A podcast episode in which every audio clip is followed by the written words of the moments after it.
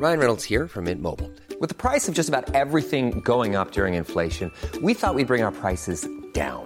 So to help us, we brought in a reverse auctioneer, which is apparently a thing. Mint Mobile unlimited premium wireless. Ready to get 30, 30, bit to get 30, bit to get 20, 20, 20, bit to get 20, 20, bit to get 15, 15, 15, 15 just 15 bucks a month. So, Give it a try at mintmobile.com slash switch. $45 upfront for three months plus taxes and fees. Promo for new customers for limited time. Unlimited more than 40 gigabytes per month. Slows. Full terms at mintmobile.com. Let's do uh 47 seconds. Quick. That clap is more shots than Ben Simmons took in six Oh my fourth quarter games. Wow. Miserable. Miserable. Embarrassing. And like, is this a because this has been a thing with him in the I did not understand. with- I didn't but- also but- did not but- understand that he refuses to switch hands. I didn't realize that was also. I've been reading a lot of Ben Simmons Yeah, like geez. this morning. That he Ben Simmons. uh He's a terrible shooter, which sometimes that is. Sometimes, you know, Draymond Green also like an Uh, incredible player, can't really shoot for shit. Hold on, Watch him he doesn't take enough shots for us to even know. at That's this the point. problem. Like he Well, was but a all- poor but- shooter. But also, it's the fact that his dad taught him to shoot left-handed, but he's naturally right-handed, and he's worked with trainers that are like, "Hey, you know, be good."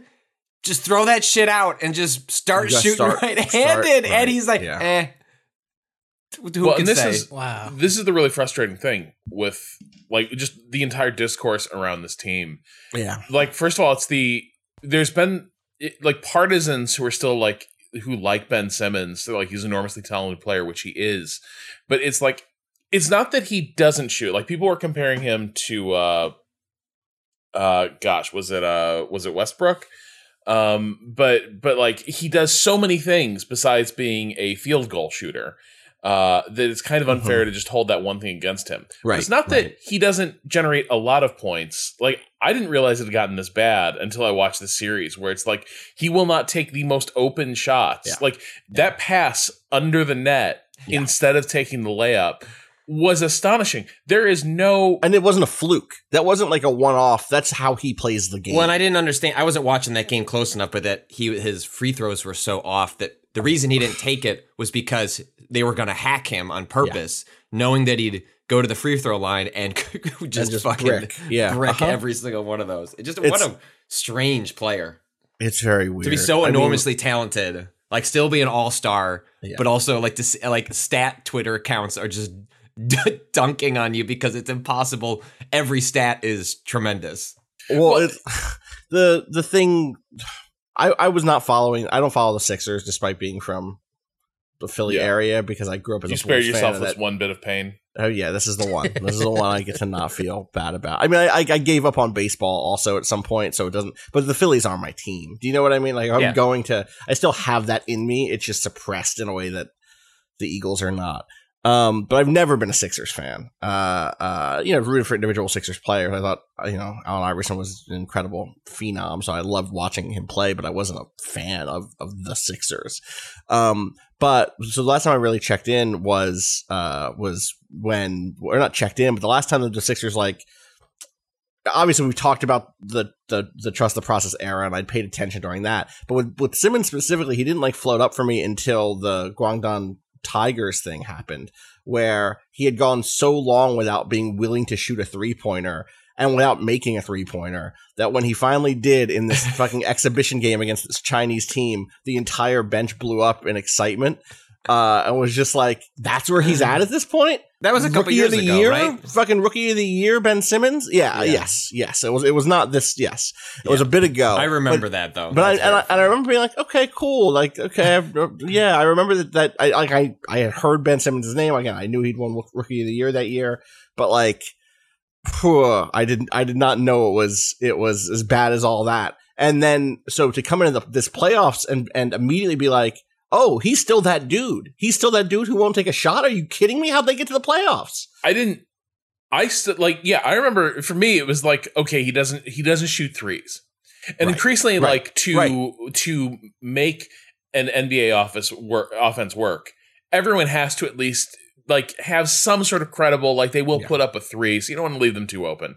And like the rap on him was like he wasn't doing that. I was like okay, but like surely you know, that's you can work for as many talents as he has. You can work around that. Yes. The fact that he won't even like go for layups or like close field goals is a.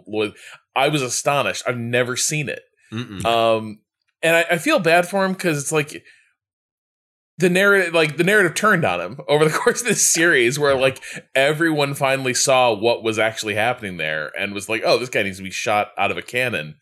Um, and like clearly, this is sort of a mental game issue, but also it's been building for years and it's just gotten worse. And so I do get like people are like, he needs to get out of Philly. And it's like, where's he gonna I- yeah. go? Like he's Yeah. going to infuriate anyone that he works with if he's not taking the most open shots that a defensive player can get. Yeah, totally. Totally. Uh, And he's expensive. I have to imagine that that price tag starts to come down, though, right? You don't. Think I don't know that- that they is were. it I think his contract is kind of locked in though. Like I think he's got Ah, like three someone has to more. inherit that. Yeah, I, I think he. I think he's got like. I don't know. I don't know enough about tag. basketball contracts to to know what the loopholes are on those. Mm. Anyway, fun, some Yep. fun, some fun series in the last couple of weeks. Okay, let's do let's do a video game podcast. All right. What's good, Internet? It is Tuesday, June 22nd, and you're listening to Waypoint Radio, episode 404.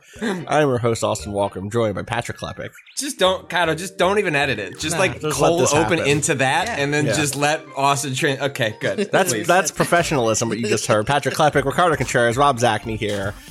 Uh, we didn't even talk about the the true heartbreak on the NBA courts this past week. It's fine. We're gonna keep moving. We're just not gonna gonna- pay. We're just not gonna. KD's we're just not gonna talk about the. Yeah, we're not gonna talk about. Yeah, Kate. Yeah, uh huh. Yeah, exactly. KD's feet. Katie wearing His big ass fucking his, wearing a shoe size too big. Oh my is a thing god! What I what? that is You you you knew about this, right? no. I'm, th- this is this is one of many uh, tidbits Yeah. that came out after the Nets loss that I. Uh, del- he is. KD, come on the pod. You are KD, honestly- online. He's already got a podcast, doesn't he?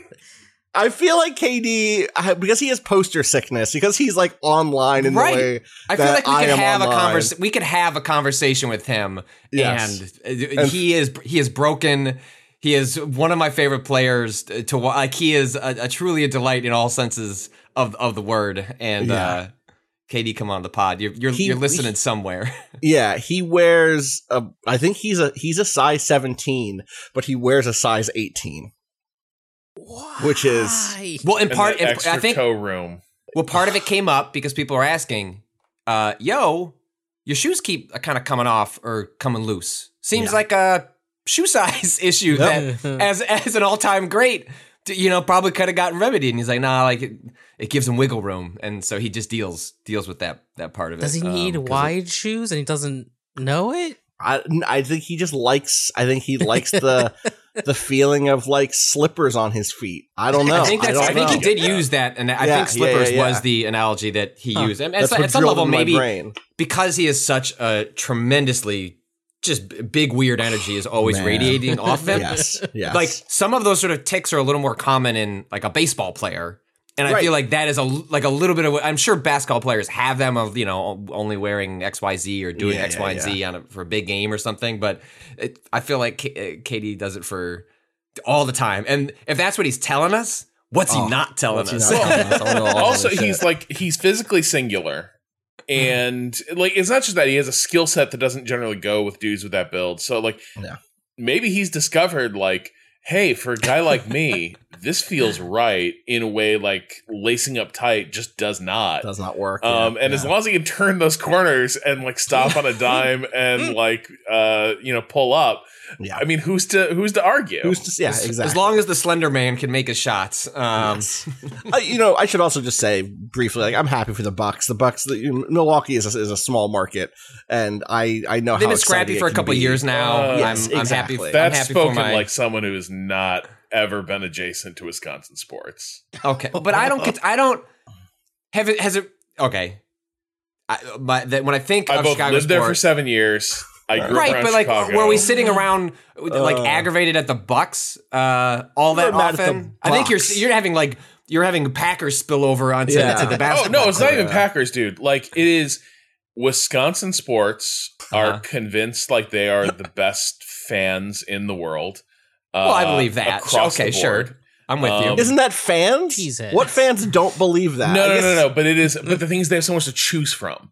Like, Hmm. so it is this like pan like that. You know, they're all on board. The the you know they they stand the Badgers. Uh, they're they're all in on the Brewers. Oh, the the Brewers are incredible. Miller Park, just a just a sacred space. Uh, you know the Packers. You of live course, in the Boston, team. Rob. You can't do this from Boston because this is also everyone I've ever met from Boston. Uh, Yeah, they're both of not. Yeah, but the thing is, you would never say, you know, I feel happy for Boston fans. You know, No, I wouldn't- The I Celtics. wouldn't. It's a small, you know, it's a small market team. Boston's so tiny, just It's the not tiny. smallest little bean. It's not though. The Milwaukee is much smaller. When's the last time the What's the last time the Bucks Bucks had the championship? When I don't know. sixties, seventies? Sure, that I believe that. The Celtics have been good in our lifetime. Like recently. Yeah, but they deserve it. wow. I'm uh, I'm incredible. I- I- incredible. that is a, uh, we're talking about Ben Simmons, not Bill Simmons. Please. yeah. God. Speaking of deserving it, Oh my. All right. Uh, how y'all doing? Now that we Besides, properly alienated uh, three fourths of our audience. yes, exactly. 15 minutes. Exactly. Listen, I'm supposed to be the elite, elitist New Yorker over here. I'm so, the the market. I'm supposed to be like, uh, I love New York. I love the Yankees. I love bodegas. Nowhere else in the world is like this. That's what people expect from me. I can't even bring out what what what Look at Rob this. is. I mean, yeah, look at this great uh, primary. People are psyched about People politics love in New York. the Bears. Oh my god, dude, what it happened? sucks. Christ. so Are we recording One- Waypoint After Dark? two of the mayors like are we're both recording on there, Waypoint After there is, Dark? there is, there's Cado log off. Like I think No. we transitioned to an all after dark. We'll get back to you in an hour. I. You guys what was going on in the mayoral yeah, because there's a here? Voltron situation, right? Like a shit Voltron. Is there like a like a like a Biden There- play happening where like uh people are kind of Well, throwing in the, at this point, at, it's it's it's it's happening in a couple of different places in a couple different ways. I believe Kathryn Garcia is now campaigning alongside Andrew Yang, which is Whoa. weird. Uh, but like whatever, I don't give a fuck about Kathryn Garcia, so so whatever. I mean, the the thing the thing to know is that like the person who's probably going to win the Democratic prime. Mm, I guess we'll see. We'll see how much ranked choicing, ra- ranked choice voting actually matters. But uh, Adams is the person who I think would win without ranked choice vote voting. The cop. Uh, the cop, yes, Yeah. the cop, the cop who did that video. Did you see the video of him? Like, I saw people talking about the video. I, there's I been mean, so there's much. I know. I know too many people in New York Right. that eventually I had to like tune down the mayoral discourse uh, and just stopped clicking on You things. muted Okay. Slaybad So- uh, on Twitter. right. So Adams, Adam, there's two videos that people talk about with Adams. The first is the is the one from years ago when he's teaching parents how to look through all their kids' shit to see if they have contraband on them, and it's like you can to run your own house as if it's a it's it's fucked up, man. It's fucked up. It's real bad. Um, uh, like go through their backpacks, check inside of their stuffed animals. You never know where a gun might oh be. Oh my god! It's really and if all else fails, plant something. Look, they need a lecture. You gotta Then- scare them straight. so so then you have the kind of trio of sort of progressive candidates. Uh, and I say sort of because none of them really, none of uh, each of That's them part have of the serious problem, right? It's been hard for people to rally behind a singular. Everyone is like flawed in a different way, and so you have like a um, At- uh, At people this kind of like point, flanking. I out. would say Maya Wiley is my number one, but that's not where I was two months ago, three months ago. Yeah. And she didn't get there by becoming better. She she got there because my other number one fucked up bad, and the, my number two was revealed to have. Uh, so my my Is previous that the number one who fucked up the union thing? that was Dianne Morales, yeah, Yep. uh huh. Who uh who basically said, you know, I support real unions, not. Mm. You know, this one has its issues. I'm not going to let my own people unionize. I'm not going to recognize their attempt to unionize my own staff. Um, and also, like that had already and Cado, I don't know if you, as someone who's also paying attention to this stuff, if this hit for you too, but that already that fed into my my like lingering concerns with her anyway. That like she came out of like the boardroom more than the street. You know what I mean? Um, she she had gone through like a, a a much more business focused uh, life in a way that It's kind of a weird thing to say, but like there was something too clean about the like way the message was being conveyed, even where like you could Yeah, you would get yeah. inklings of that sort of like different uh background.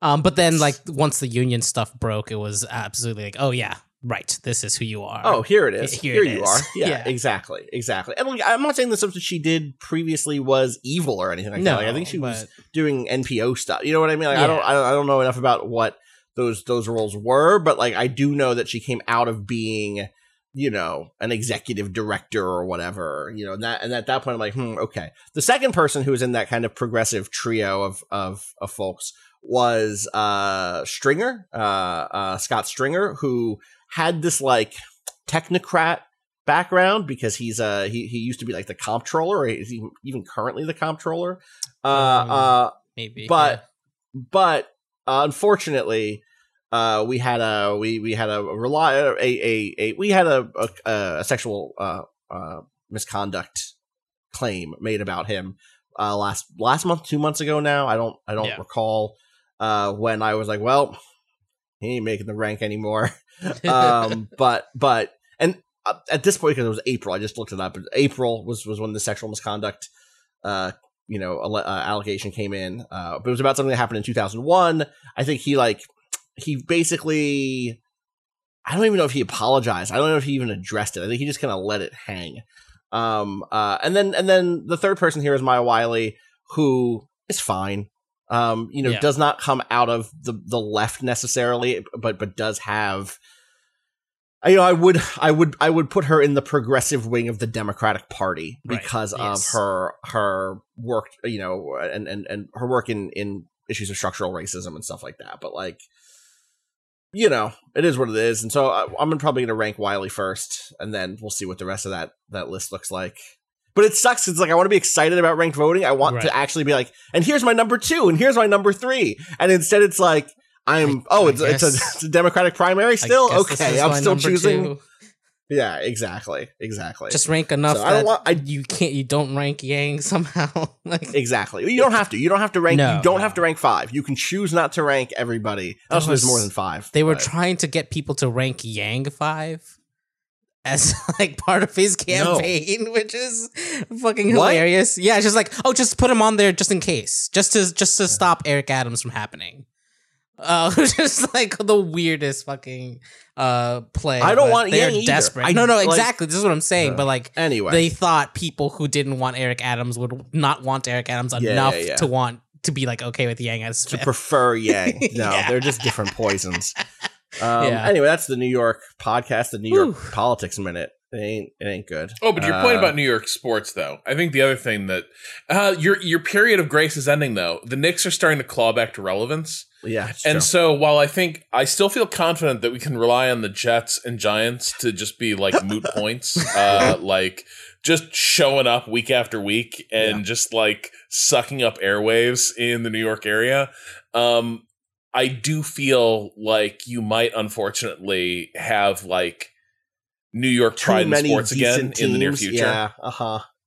How are the Mets doing? I don't follow baseball close enough. Mets okay these, these They, days? they almost swe- they almost swept the Cu- swept the Cubs the, in the past week. They're actually pretty good. The Mets are the Mets are good. Okay, well then then yeah, I think if you if you're in a market that has like multiple decent teams in any one sport, you're you're in trouble. And both of the New York basketball teams made the playoffs this year, so I think that's that's not that's trouble. That's people are gonna hate you. Uh this is part. This is part of why I floated after after being a, a a Bulls fan. Like even after I moved to New York and like lived around New York, you know, during college and then moved here after college, it was like, am I to become a fucking New York sports fan? Like, is that I'm to just adopt, try to adopt a team? Ugh. No, it can't be done. Like I can't imagine. I cannot imagine having an emotional connection to the Giants. I can't do it. I mean, I'll never like the. Giants. You have to be born yeah. into it. You, ha- I mean, but people say that about to me about the Bears. uh, You know, I frequent time in Wisconsin, and it's not even like obnoxious Packers fans. It's mostly just people being like, "That's a curse." I'm like, "Yeah, Yeah, yeah, you're If I right. I moved- you wouldn't have picked. You don't pick. You know, the Bears. Like you're just Right, here. right, right. We're all uh, to hold hands and uh, double doink it. I am I am grateful for the Bears though because I feel like they prepared me for a lifetime of Democratic uh, politics. where like you had Jim McMahon like 30 years ago saying that like at one point uh, one of the McCaskeys like told him like Jim, Jim McMahon used to be a Bears quarterback and was like, "Hey, this team's going to hell, and like here's what you need to do to like remain competitive, right? Like our window's closing, we need to get serious about this." And he sort of gives his pitch, and uh, I think I think this might have been um, was it Ed McCaskey? Uh, I don't. I don't know. yeah, he he says the thing you don't get is that these people will show up no matter what. Like teams good, teams bad, we make money either way.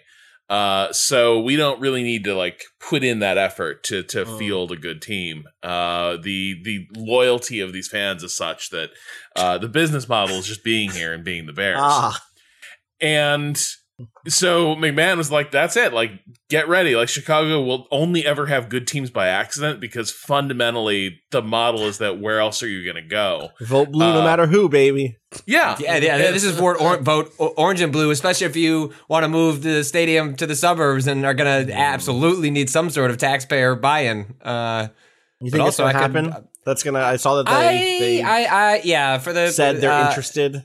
Yeah, there, uh, there is a non insignificant chance that the uh, Rob could fly out in five years to hang out with me, and we could. It's a lo- it's a longish walk, but you could do it. Uh, it's not that bad to go Oh, to so to a go to normal walk Bears. to Rob. Yeah. Oh, yeah, you know what? I didn't. didn't How many squares just tell- away would this uh, dog track be? I would tell so Rob. It's it's it's re- it's not that far. It's kind of just down the way, and he'd be like, "That's the perfect distance. That's that is the the Rob distance." He'd put on his satchel, and and we'd be out, be on our way. Um, yeah, I think it's. I mean, all those stadiums are trending in that direction, but uh, like the finances in Illinois are in such dire straits that it, it's hard for me to imagine how they would ask for like five hundred million dollars from from from taxpayers for it. So I just don't know. And then the McCaskeys, who own the Bears, and uh, they're rich, but not that like not that kind of rich. They can't like the they can't self finance a stadium. They'd have to get money from the the league and like and you The Bears are their capital, basically. That's it. yeah Yeah. yeah. Gotcha. And so It's they want to. like what they should do is sell it to like a, a bigger rich person who could just make that happen. Um, I just don't know how. What if instead of Uh-huh. selling it to a bigger rich person, Yep. they sold it like if there were shares, but like public shares Oh, shut for, the fuck up. for the people. Every time I have to hear from some fucking Packers fan that says I'm an owner, and I'm like, no, you're not. No, you're not. I get you get the fancy paper. No, you're not. Anyway, let's. Okay, but what if you could be? Oh, I'd buy it in a heartbeat. Of course. Yeah. Uh-huh. Yeah. I want the fancy paper. That's my fancy paper. Um. Anyone playing anything? Anyone talk about video games? this is what happens: is we did E3 and now we're just gamed out, and we're like, oh, we gotta talk about. We also I had a video really busy weekend of watching them sports. Yeah. There was so much good basketball. But I did It's play a game. What'd you play? I started to play a game. Oh, I edited a review of a game by Ah, Cameron. I see. Mm. Yes. And then I was like, this game sounds pretty good. And then I started getting rocked at it. So now like Okay. after we after we record, I'm gonna have to go back and try to figure out like how to handle this whole thing. Uh, so I started playing uh, Rogue, Roguebook, Rogue Book. which is the new game from Richard Garfield. oh, Uh, word. Yes. So Artifact is gone. Forget about Yeah, Artifact. Wipe dead. it from your mind. Uh huh. oh, he made another game in between then he and did. now He too. made um. He made a, a, an actual uh, card game Uh, for Keyforge. fantasy. right. It was a print of print and play. Keyforge. Keyforge. Yeah. Keyforge. Yeah. Anyway, this is a uh stop me if you've heard it before.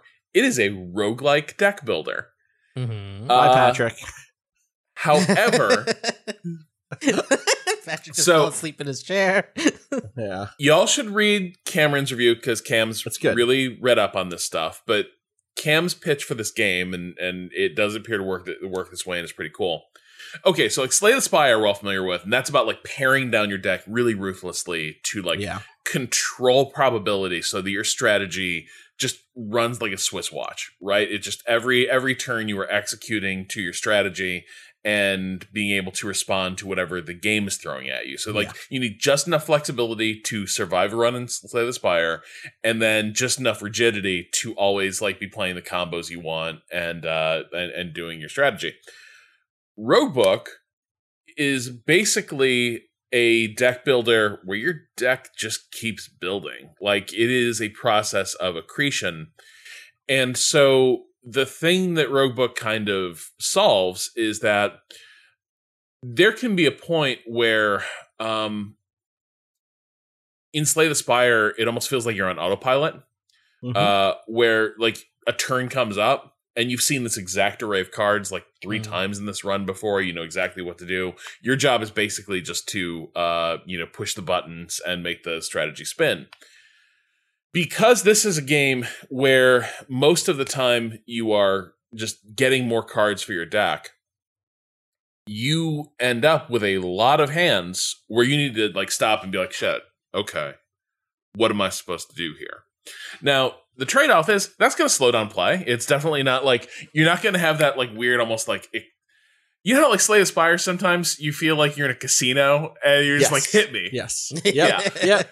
Got it. Boom, boom, boom, boom, Yeah. boom, boom, boom, boom, boom. Yeah. Uh-huh. this there there are so many times where like you are just like complete record scratch moment where like you got a bunch of enemies queuing up a monstrous series of attacks Right. and you have a boatload of cards in your hand that you're like there's not even a through line to them. There's not a logic. You just gotta gotta kind of figure out like okay how do i make this bag of random crap responsive to the thing that is happening? Mm. um it's so interesting because in some ways I there's an interview or a, a- there's a promotional clip with with Richard Garfield talking about this in which he he, he says that it is a fat deck design um, Mhm. which is is to contrast it with what you normally do in these games which is by the time you get to the mid game you understand what type of deck you're building you, you start uh, you start one of these games if you've never played one of these games before the way that a deck builder works when we say deck builder, we're talking about this style of game where you start with some very basic cards, and through the course of play, you build a deck by gaining cards after victories or after you know each each encounter, and you start to piece together a thing. Normally, you have a choice of like three cards after each win, and you go like, okay, well, let's take this poison card, and then at that point going forward, you're starting to think about, okay, I'm going to build a poison deck.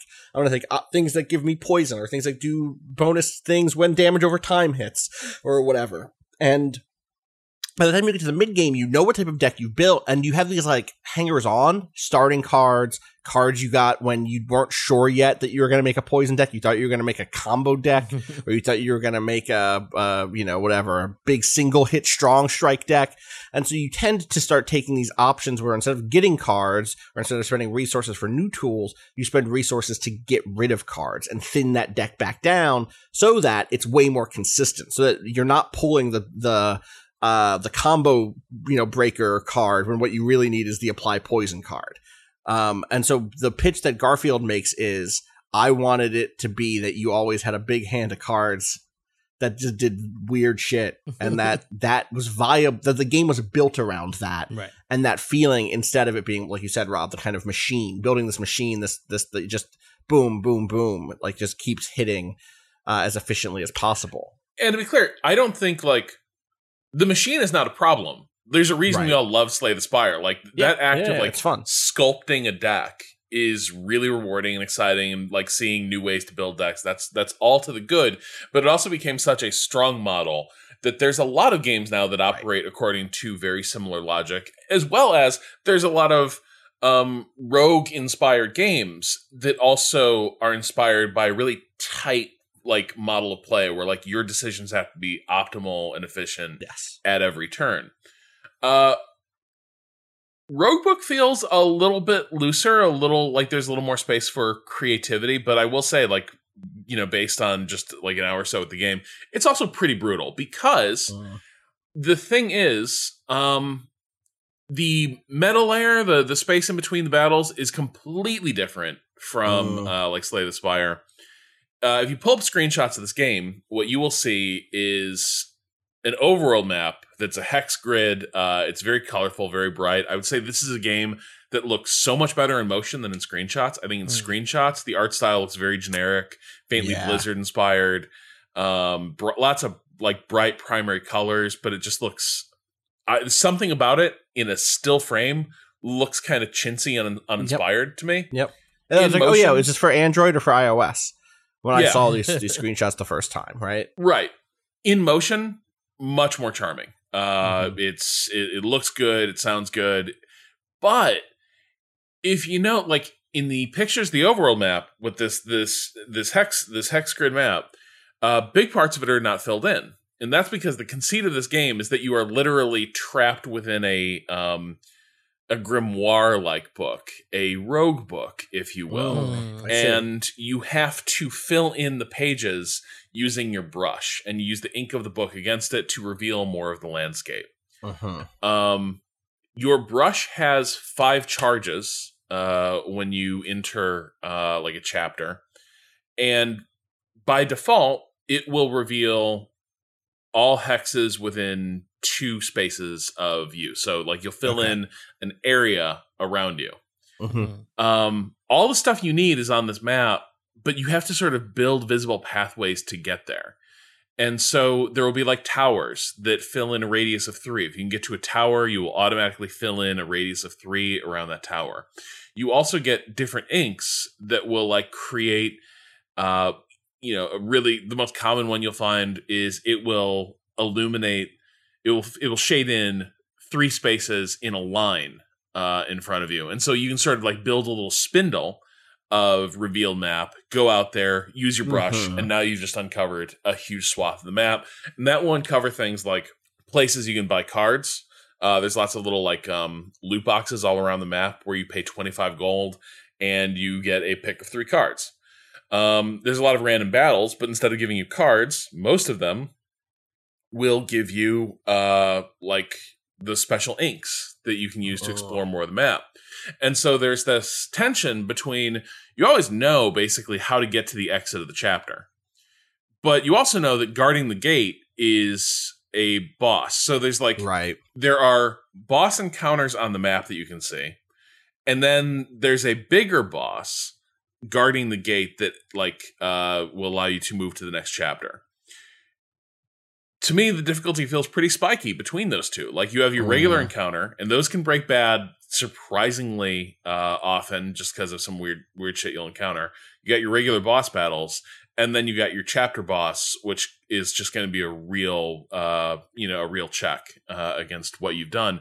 So, on the one hand, you do know you need to go around this map and arm up. You need to get more items uh, for your heroes. You need to get more cards for them to just be able to unload uh, a lot of damage or bring up a lot of defense real quickly. Because Mhm. your your basic kit will not give you anywhere near what you need to handle these uh, these elite encounters. But on the other hand, revealing more of that map and like exploring it and fighting these regular encounters, all of that drains your resources. Um, and so there's that that that sort of tension between like, do I keep do I try to mount an expedition out to this like sight tower in the hope that I'll find like piles of gold on the ground and some health charges and some new encounters that will give me uh, new stuff, or do I basically cut my losses here, go to the go to the boss and see if I can get this done with what I've got while I've still got like pretty full health um, and I haven't sort of been whittled down by the exploration. So that's the other dynamic in all this uh, is that it's like there's a you you can always sort of short circuit the level and be like I'm just going to leave. I'm just going to take my deck. I'm going to go to the exit of the level and get out of here as quickly as possible.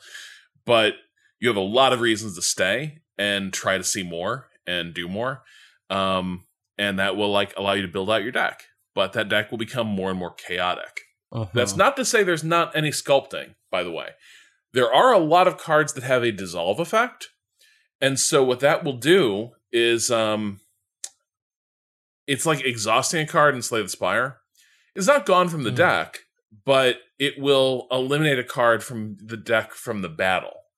So there is a bit of sculpting you can still do if you like emphasize like cards with dissolve effects where you can show up in a battle and be like depending on what you're seeing you can start dissolving the cards you you don't you don't want for this encounter because they don't really fit what you're facing. Interesting. Okay. Um, so it still has a bit of that sculpting thing because that's fun, but it's not the entire game. Right. Uh, and yeah, dude, like it is. yeah, I, I played a demo of it like six months ago and was like, there could be something here. I would I I couldn't see the design in this way. Um, for me, the thing that I remember thinking was how distinct it was from basically all the other deck builders I've played in the last two years, like since Slay the Spire. But even even along with Slay the Spire was like the early builds of um, Griftlands at the time, which now was out by the way and is, is like pretty good on Switch. Mm. Uh, I, I still prefer to play it on PC. I still prefer mouse mouse keyboard for it, but Yeah. uh, but the the big difference between all of those games and this, uh, Monster Train does this too, is those games are all node based exploration where you're like, all right, do I want to go in the left path or the right path down this map? Um, even Griftlands, which gives you the sense of openness in a different way, which I'd, I'd love to re- revisit it more deeply and have a larger conversation about it at some point. Uh, but even there, you're still basically going down um, uh, one of those node maps. It's just been pretty well hidden or pretty well modified to not be especially uh uh you know it, it, the the the actual straightforwardness of it has been obfuscated um and so to to come to this where there's a big map and you're like going around uncovering tiles and finding surprises and building out just more and more uh, a broader and broader bag of tools feels more roguish to me uh to where maybe that earns that part of the name because in many ways, the least roguelikey thing about the Slay the Spire model is the exploration. Like there isn't really exploration. You're pulling encounters out of a hat. Um, you're not learning a space. You're not. You're. You don't have that sense of exploration really. Um, uh, and and I think the abstraction works very well for Slay the Spire and, and for Griftlands and for Monster Train and all that. But I think the idea of like looking at a map and being like, okay, I'm gonna go over there uh, or seeing what's around a corner, seeing what's revealed when you you uh, you know flip a bunch of tiles over is much more like the the joy you get out of a roguelike, um, of a, of a traditional roguelike.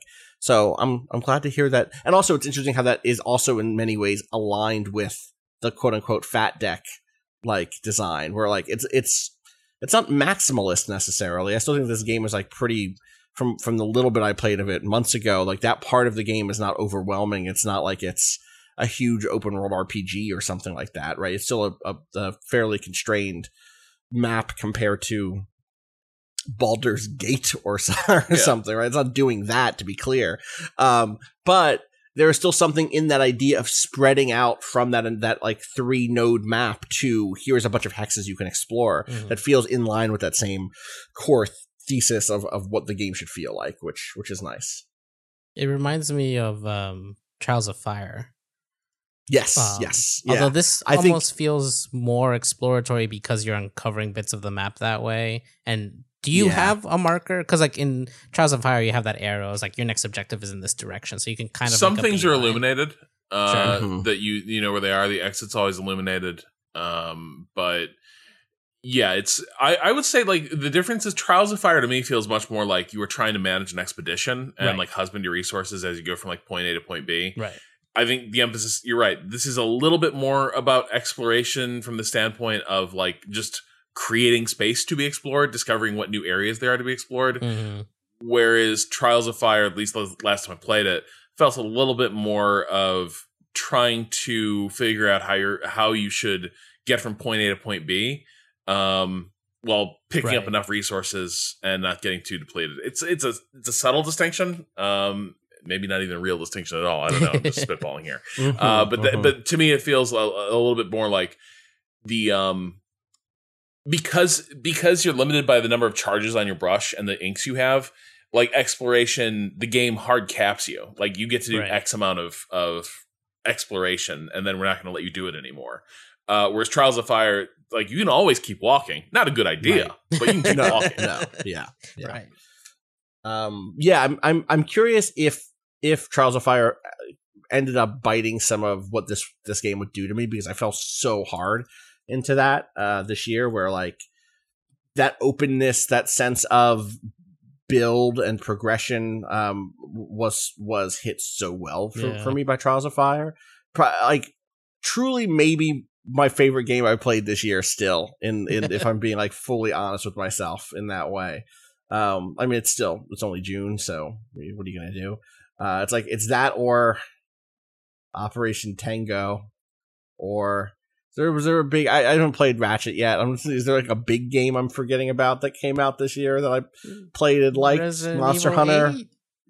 yeah, I like uh, Trials of Fire more than Resident Evil. I think- 8. yeah. For me, my I'm still like my big games came out at the very end of last year before I could Yeah, really process them. Like Suzerain's still really high on my like, damn, that's one of the best games Right. released in the last. And then um Art of Rally is just charming. N- NieR Replicant is probably the big one, but like that's an Mm. old game remade. But that's the one. That's probably the one that right. I threw myself that like hit me like that the right way. So, um, anyway, yeah, I'm gonna check out Roguebook. I haven't, I haven't, uh, I updated it while you were talking, Rob. So that's exciting. Um, we should take a break and come back and talk about some other stuff. We all played some other stuff, so BRB.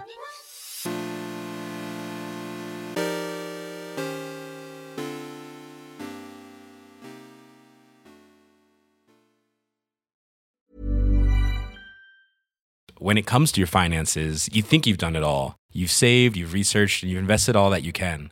Now it's time to take those investments to the next level by using the brand behind every great investor, Yahoo Finance. As America's number one finance destination, Yahoo Finance has everything you need, whether you're a seasoned trader or just dipping your toes into the market. Join the millions of investors who trust Yahoo Finance to guide them on their financial journey. For comprehensive financial news and analysis, visit yahoofinance.com, the number one financial destination, yahoofinance.com.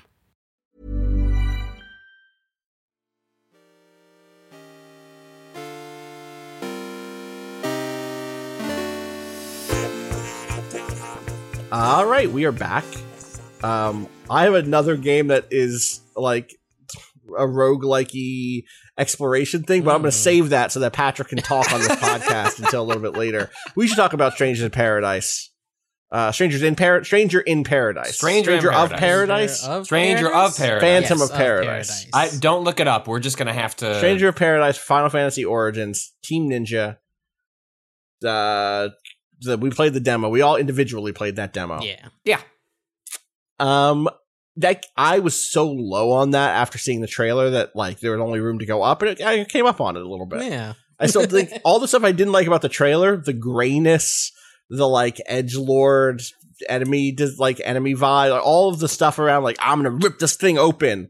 Everything that, shit. appears related to Nomura, it Yeah. remains uh, stuff I don't seem to like. You know, again, I you know, get you know, why games are a people- games are a team, but a story about an angry man, the costumes, and like all, all the sort of I could take it or leave. it. You could all throw it out, come back with a completely new look. Yeah. and uh, again, I think there's like nowhere to go. so easy to up. imagine a different look that like takes m- not more seriously, but takes that, that leans charming instead of leans like yeah, grim that I would like more. Like imagine if this game looked like Final Fantasy IX in terms of its like retro aesthetic. It's not retro aesthetic, but it's like treating the traditional Final Fantasy, you know, enemy designs, locations with that style of of like paint which is ki- I think kind of why this this like when this originally like the premise yes, like a broad stroke kind of leaked out of like oh sounds like you know the team like the team behind Nioh or ninja gaiden is going to work with square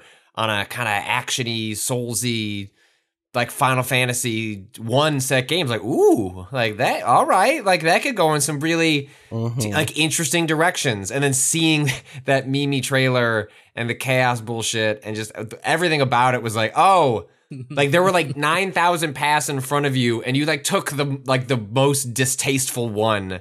Um so I, like you i was also in a place where there was nowhere to go uh but up. And I, I don't know that i came out of playing that demo going god damn cannot wait for more stranger in paradise but was like ah there's some interesting ideas here and Yeah. I, I, I would I, I would it's be curious easier than, to come back than Nioh, which means I probably won't end up. and probably won't be as long as off of Nioh which is also one of the reasons That's you're I- right. Mhm. Yeah, yeah. like truthfully it, like i look at I, you know i played a decent chunk of the original Nioh liked it i think then like a polygon review came out I was like this took me 85 hours to finish i was like oh okay well i enjoyed my time with Nioh and Yeah. uh that's I, and then when Nioh 2 was what if Nioh but just like more of it i'm like oh no like good for Nioh good for Nioh fans but i Bad can't for be me. you Yeah. um and, Um, and I- so Yeah, I really Uh, liked what I played of Nioh 2 and Yeah. and Yeah. mostly found that I like you've seen me play Souls games. I just don't get particularly frustrated at deaths, and we talked about this at the time.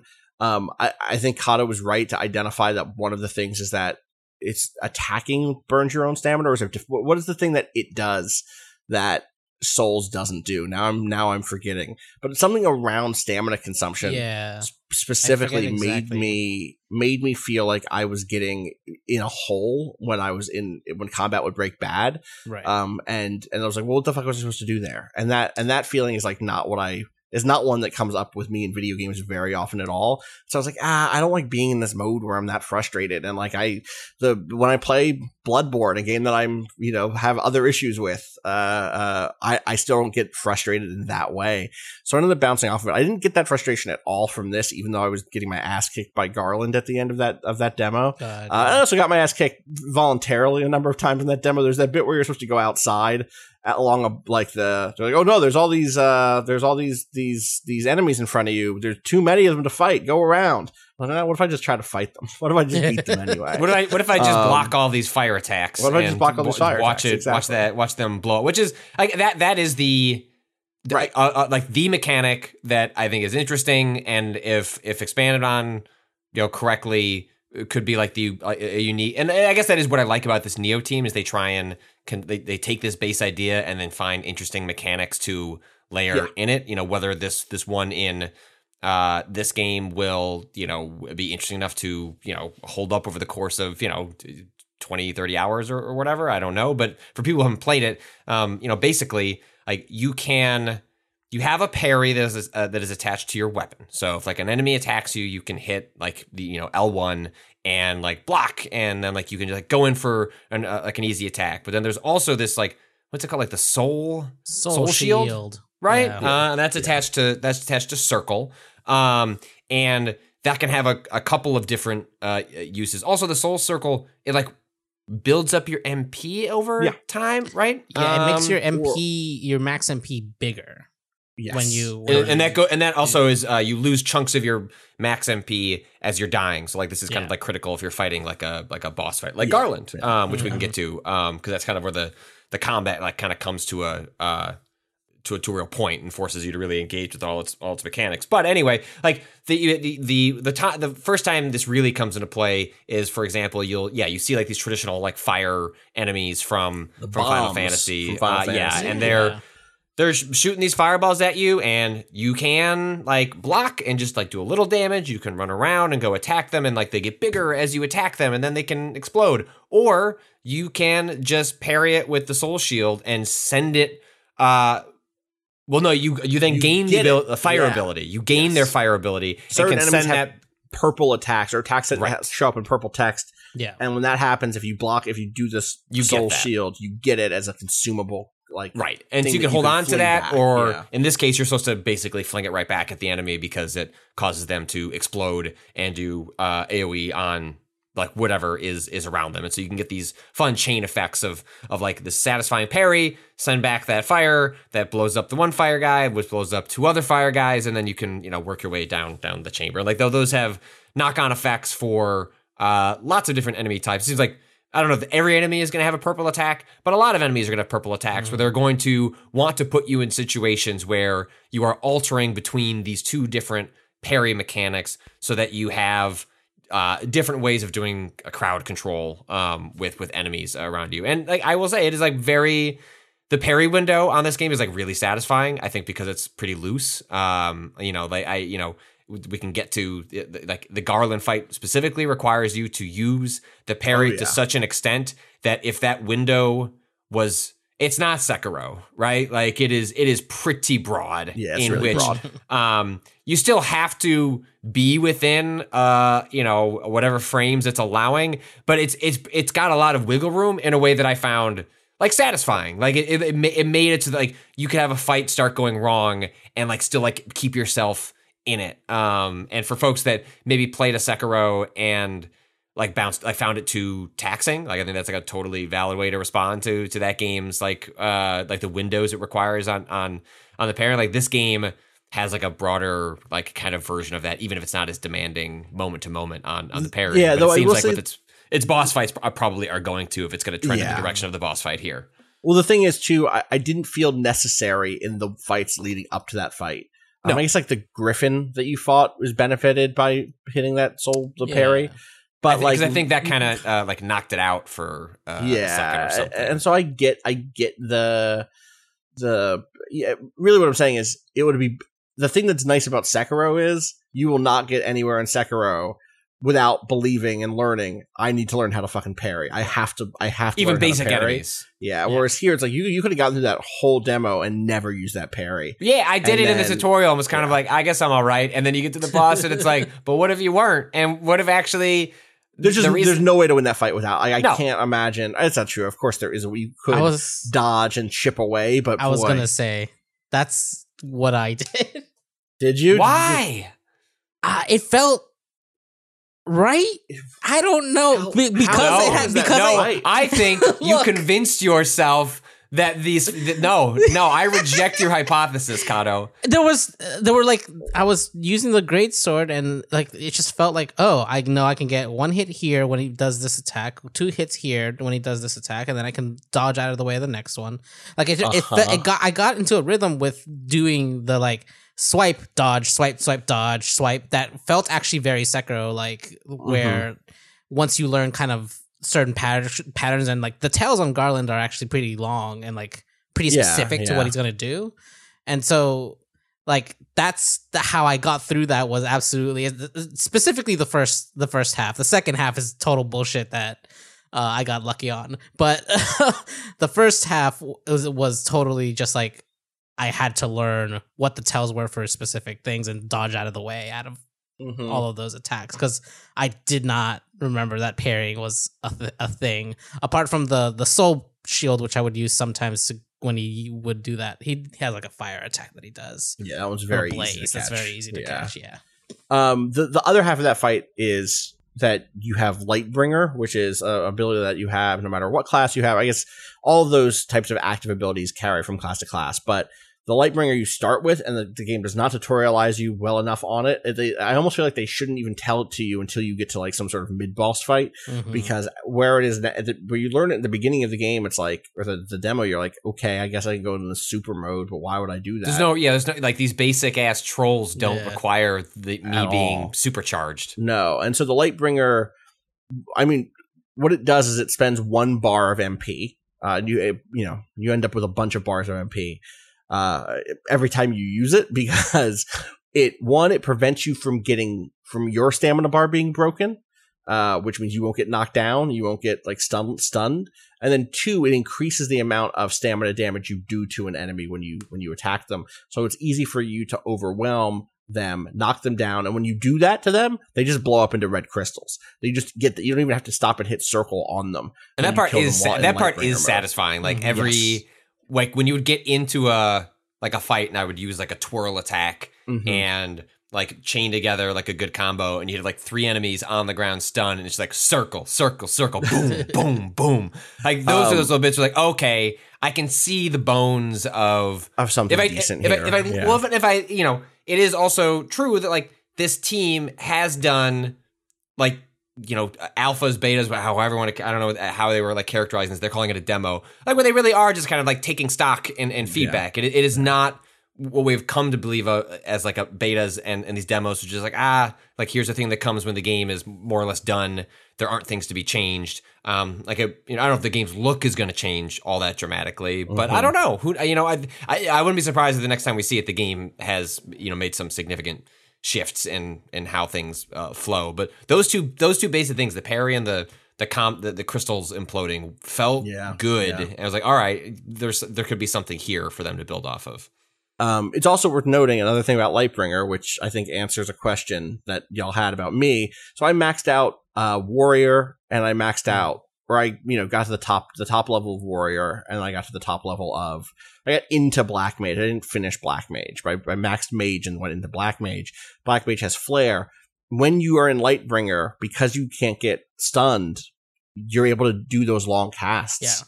without being interrupted even like or a staggered. regular That's what attack. I'm saying. Yeah, Yeah, yeah, yeah, So that's that's the thing. Is like I, I you- you'd ask me like, how did you fi- figure out a way to get flare off in that fight? and the answer is probably I was in Lightbringer mode, and so that ch- took a huge chunk out of the the boss's health or, or his his stamina or whatever in that second form. See, it was Um, always the case for me where when there was a when he does the flame hit Yeah. and you parry that, Yeah. he is knocked to the ground for Yeah, you can just a half a in. second. He's on go. well, he well he's on his knees, and then that's when I would turn on that mode. Right, and right, like right. that would that would give me the ability to. The by the time I did that, I couldn't yeah. hit him, but it would it would put me in that mode. Then I would parry, attack once, and to the point Right. where like I was getting him into. Crystal mode. I mean, he has Right. he has two phases, but I was like get, getting through that in like that 90 first phase seconds. is nothing. Yeah, mm-hmm. totally. It, is, it was so oh man, it is so satisfying. Yeah, and that's like to the parry thing every again. Yeah. right parry every one of those attacks. Yeah. Wha- just I'm like, fucking, oh, I'm, and I'm owning this fucking fight. You have nothing on me. but then also I would just get wrecked thirty Yes. seconds into phase two and be like, damn, Yep. bro, you God got damn it. nothing on me. Like boom, boom, boom. Phase two. Ice sword, whack, and I'm like, oh, well, let's do that first phase because that felt great. So let's just Yeah. do that one again. Um, I just say like the It's- the there's go ahead, Cado. I was gonna say it's just very funny you brought up that flare thing because then I started trying that, uh, and I hit that flare a solid like six attempts before I got Okay. my kill. But it was like I would hit it, he would have like you know the last eighth of his health or whatever, and just immediately own me because I would be like I, I never got the hang of Right. doing physical damage in mage and then like I would Mhm. miss the next charge attack or like it was always like some weird I would I would do the panic like oh he's so low I have to get these hits in and then obviously get totally Yeah. destroyed by a combo because I was not paying attention to what was happening. Um I like the I like the skill tree stuff a lot. I like Yeah. how distinct you can you know the way that magic works is it, it it you're like sitting there charging up better versions of the attack but for the same MP expenditure. So you just do a quick fire blast, but like if you're able to hold it down until it's Firaga, you can do a big kind of more AoE version of it that does more damage. Um, uh, I remember clearing like four enemies with a single use of the water spell once, and I was like, "Oh, this class rules." did you did you get dragoon? I didn't get Dragoons. I didn't fuck with the spears really at all. I I unlocked it and I actually that's what I ended up maining was Dragoon and uh because the the special ability for Dragoon is jump, Jump. which Yeah, is you know that classic you get out of the way and then you fall down on uh on on the enemy. Um hmm what's in what's funny is that it has kind of two modes. There's one where it's like you come up and you come down and you don't move very much and it's like only a split second. So it's like kind of like almost as if you, like as a- if you had done a done a back back step and then forward. yeah. Ah, right. Sure. Sure. Um, sure. But it does. But if you have that's only if you have one MP, you can do that. If you have two MP, you can hold it, and you will travel a far like a far Oh, distance towards Cool. whoever you're locked onto. Um, what's not fun is hitting jump, thinking I have two MP when I'm really just under the second MP. yeah. But uh, you know, this game is quick, so I'm not. I I hadn't realized. I hadn't taken stock that the flare that I had just Uh-huh. used, like, uh, but I saw an attack coming in. And I thought I can dodge this by using the longer version where I stay in the air for longer, and it'll be fine. And then I just I go up down. I'm in. I'm right there. The second that he comes in with the that grab attack that he does in the second phase with the hand, which is easy to dodge. It is it's otherwise super easy to dodge, but I try to like fucking stunt on him and get Mhm. completely owned. Get owned. Oh. Yeah.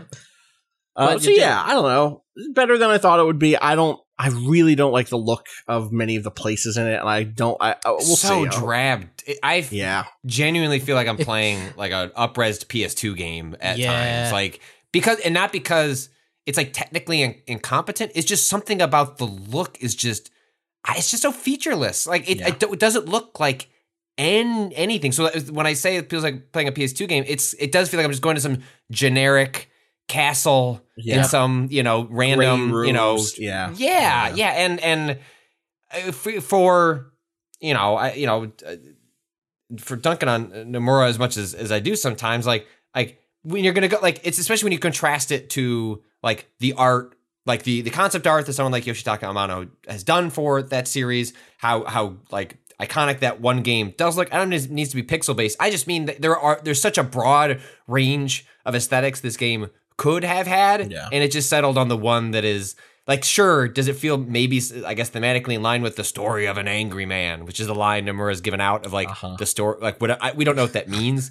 like he said like the names will make sense later jack will well, you know it'll i mean just like all the sort of things drive me Mm. when i like when i've lost all the cutesy charm of the kingdom hearts and, I'm, and I'm like faced with like this version of nomura like I, I realize why his work uh often irritates me even though i adored what he did in the in the remake and he was a you know a, a, a creative principal of so like i you know you live by the nomura die by the nomura i, I suppose um but in this case i feel like it missed the mark and I, I there's enough here combat wise that i would i would hope that there when we see it again there's like kind of an overhaul like top to bottom Yeah. from from from from that regard because it's such a cool I like the idea of them revisiting those games from a different angle that isn't just we're remaking Final Fantasy One because I don't know how much sense that would ultimately make other than doing the 2D remasters sort of things. But like this is cool, especially as like I didn't play these games until uh you know Final Fantasy Six basically, Right, right, Um, right. You know, like and that's a lot of people they jumped on on the on the on the SNES. So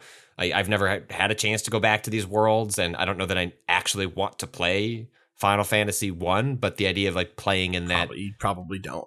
right exactly but like but i would like to pl- go play in that universe and like have a reason sure. to like read about the the lore of that world and and all that so um that's that's i think it's an interesting use of older like ip and franchises um so i, I remain interested or at least think it's less of a disaster th- than i did when we saw the the because the trailer made the combat look objectively boring and uninteresting like Yeah. every part of it looked bad Yeah. and I, I don't feel that way anymore so i'm curious to see it see it again and like people should uh, check it out if you're into these styles of game there's enough different here combat wise to to make it uh, you know worth spending an hour or two with Yeah, totally. Um, I do want to shout out the a game that feels honestly like the opposite of that tonally, which is what I said up before. Uh, a I guess I would say that it's like a it's like a, a roguelike. Um, it's not really a roguelike though. It's a it's an RPG with a lot of proc gen built throughout it. It's called Wildermyth, W I L D E R M Y T H. I played this in early access about two years ago. I want to say 29, the end of 2019. Maybe it was even earlier than that, but I think it was 2019. And then I was like, this seems kind of cool. Let me let it hang and I'll come back to it. Um, and uh, it is a tactical RPG.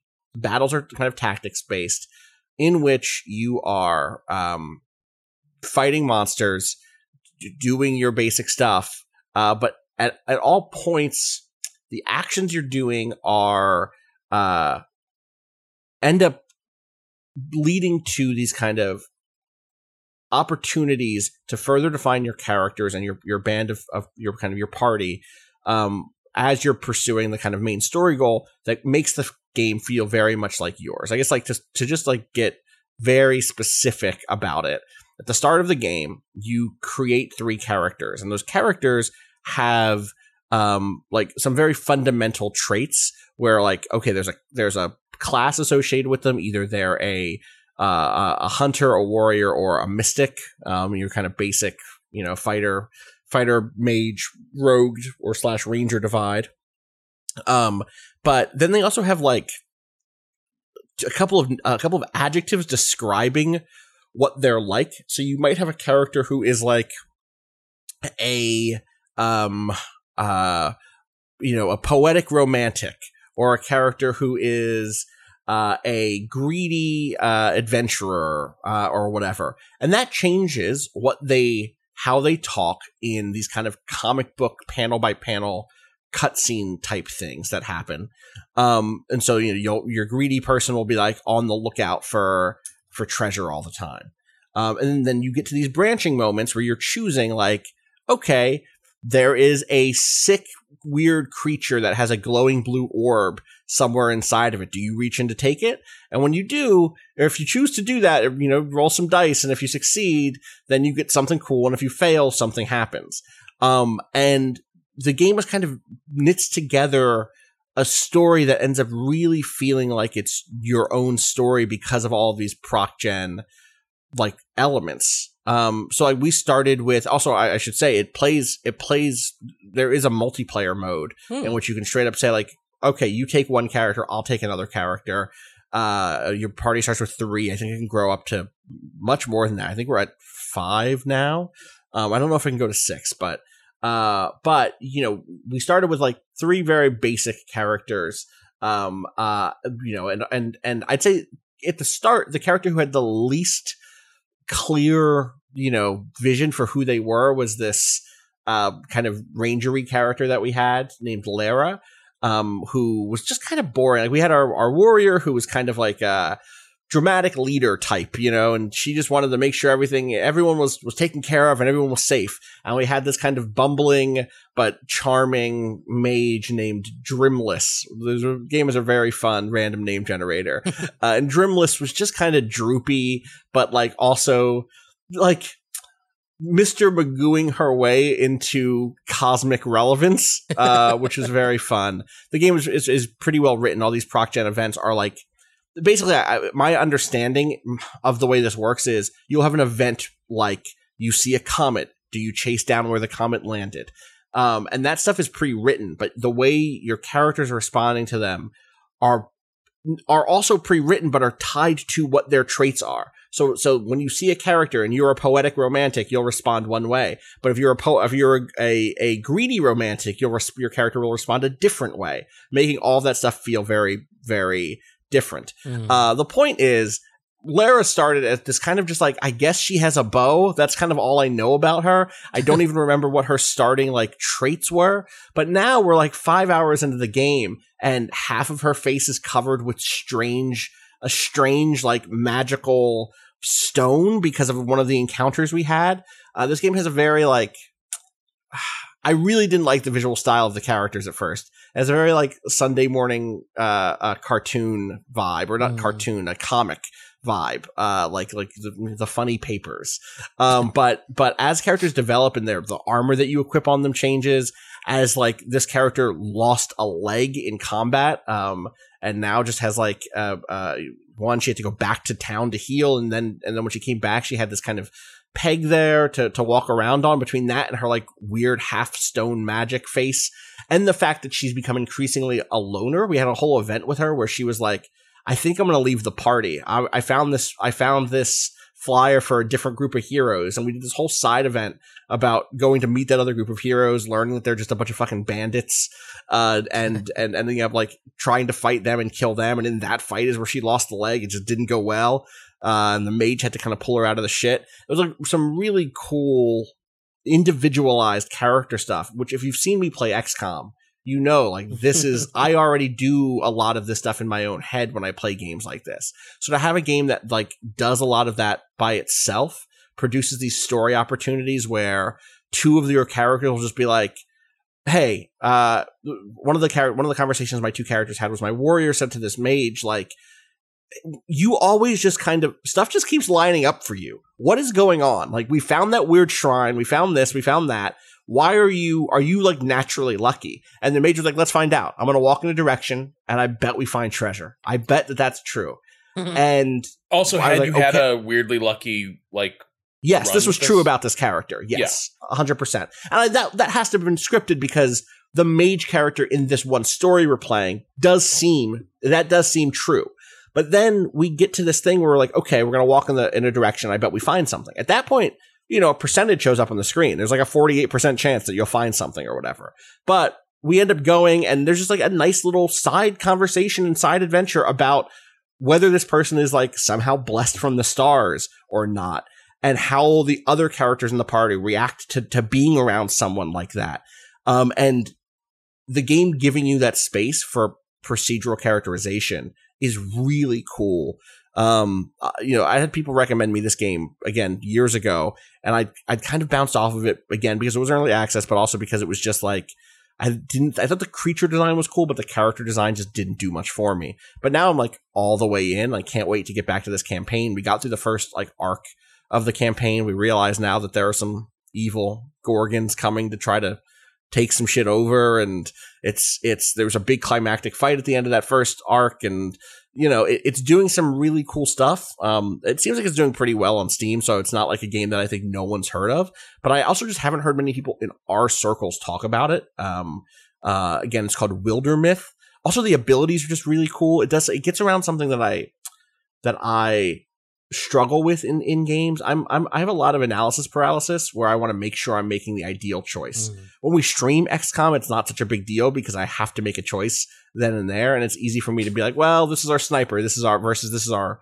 our pistolero, you know, whatever version of the sniper. But in if I'm really playing a game like that, I end up like reading long guides about what ideal builds are, what different builds are, and then I make a build based on which one of the many builds that are viable are the one that is the one that's interesting to me.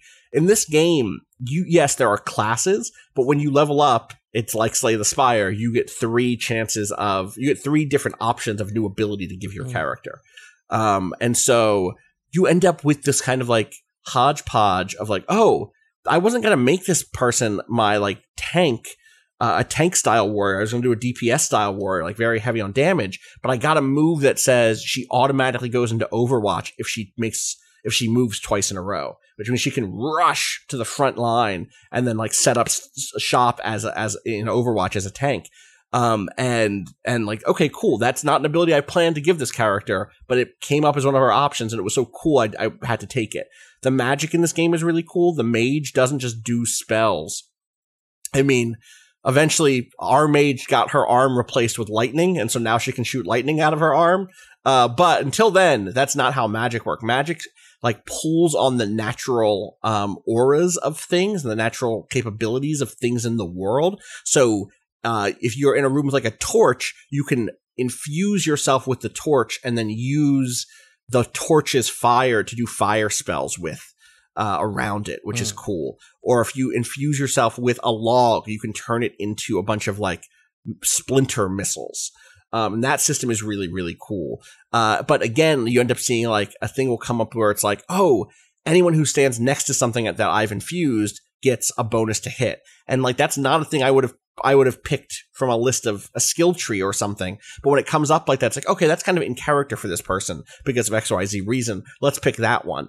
Um, and so I'm, I'm having a really good time with it. Again, it's called Wildermyth. Uh, and people should, people should definitely check it out. It's something that like we should find uh, an excuse to start a game, Rob, and stream because I think it would actually be extremely fun for Tactical Tuesdays. Um, uh, I think that that would be a good, a good way of like showing off how you get to own the character and get like different, different story beats end up making you feel very close to the the the characters that you have in a way that most tactical RPGs that's just like not the case. So also there's like a cool strategy map layer where you're like trying to get resources to do some crafting and deciding whether or not to send your people back home to heal or keep them out near the front not not the front line because it's not it's not a game about war, but it sort of, but it sort of does do the front line thing. Anyway, you should check it out for sure, Rob. Um, uh, Cado, I think you'd actually really like this a lot too. Yeah, so that this, this seems very, very up, up both of No, your I mean it's been on my radar. Uh, I know that Sin Vega, who uh, does a lot of writing over it, uh, Rock Paper Shotgun, Mhm. and their whole brief is kind of like trying to find shit that's a little bit under the radar or a lot under the radar. Yeah. Um, but yeah, I know that they've been very high on it, and uh, it's been something that I've been keen to take a look at, um, especially Yes. because like tactical games with a good meta layer. I love Yeah. them, but the meta layer Yeah. is so hard to get right, and so Mhm. few do. this is a very simple meta layer too, Yeah. which, which I think benefits it. You know, um, you are building. There are there are ways to build defenses on the map uh, to prevent enemy incursions and stuff like that, uh, but you're not. The stuff that's happening at the meta layer that is the most fun is still tied to your characters, and that keeps a, a degree of investment that I think is really good. So, uh, yeah, I, I'll actually recommend. Sin Sin did a um, uh, review over at PC Gamer um, that is is really really good, uh, and I think sells sells the game better than I could. So go read uh, that review uh, over on PC Gamer. Wildermyth. Um, what else do we got? What else? There's anything else we want to shout out? I guess we did all those demos last weekend or last week on, Friday. We streamed a bunch. Uh, uh, trying to think now. I'm like blanking on the names. Of yeah, Inside is the game I still keep thinking about. It was the last one we played on, yeah, on the Unsighted is stream. very cool. It's a very uh uh you know uh, you know a hyper light drifter uh esque uh action uh RPG that had looks beautiful, plays really well, has a ter- you know hey for all the uh, uh compliments I was uh, throwing at the Stranger uh, of Paradise. I'm gonna not look that up. I'm just gonna roll with it. Uh, parrying, like unsighted, was like is better. Unsighted's Like the- better, yeah. The Those parries it- feel it- great. It is t- parry is difficult to pull off in 2D games. Um, th- there's a reason more of that tends to happen in, in like 3D action games specifically. Um, and the parry in uh, Unsighted uh, is just uh, it feels watching Austin discover a parry I didn't know you could do against uh, a boss was so fucking cool. Um, you know, the short version is it's it's a game about uh, you're like a robot that wakes up in a lab. I don't know, humanity's fucked up or left, and like the surface is a disaster, and you need to, I don't know, go figure out what's what's going what's going on. Um, oh, it, after a long war with the humans, the few androids that remain in Arcadia are running out of anima, the energy that gives all robots uh, consciousness. That's a little more dire than the premise that I Uh-huh. picked up That's on. brutal. Yeah. Uh, so, but that's also a, a c- cool as hell uh, setup. Um, and that demo is still available. It's supposed to come out uh, later this year on on PC and I think a Switch as well. Um, but uh, yeah, that's that's that's one of the cooler things that I have watching you play and having played myself. And people should go and tag that before the the demos. De- well, when this comes out. 20 seconds. So you could still whenever when this podcast comes out, you can still you can still grab that before some of those yeah. disappear because that next fest ends on the on the 22nd. Um, Did y'all I also just keep thinking about Norco, the, the other game you played. Norco. Oh my god, Norco. Oh, I think I said this immediately. I was like, "This is going to be my favorite game of the year it comes out, whenever that is, even if it's that seven years from now." Um, Norco. Uh, people should just should go look it up. I think that demo I, is, is Next Fest done today. It'll be done the day this pot this when podcast this comes, up, out. it'll be it'll, be that. it It'll won't still be, up. You're right. Yeah, Yeah. you will still have an opportunity to grab the, the demos for those for those games. Yes. Uh, so yeah, so so go check those out. Norco um, is a sort of like it's in the realm of something like Kentucky Route Zero. Uh, it's a it's I'd say it feels more adventure gamey in the point and click sense. You're Mm-hmm. you know you're you're in a room, you're clicking on things. Uh, There'll be actual puzzles in this game when it's Maybe. maybe maybe in that demo. Um, yeah, yeah, or- yeah. Well, yeah. I mean, we already hit the thing of like, well, what do we do here with this? What do we do with Oh, the yeah, we- we statue of the Virgin this- Mary, where her face has a USB slot hidden behind behind it, for Uh, instance? which is more more puzzle than uh, you know uh, KRZ had across Yeah, its entire. yeah. That's uh, just not run. what KRZ was. Um, this takes place in Norco, Louisiana, uh, a, a, a area outside of New Orleans that is tied to a bunch of like oil refineries, um, drawing on the developer's own time spent there.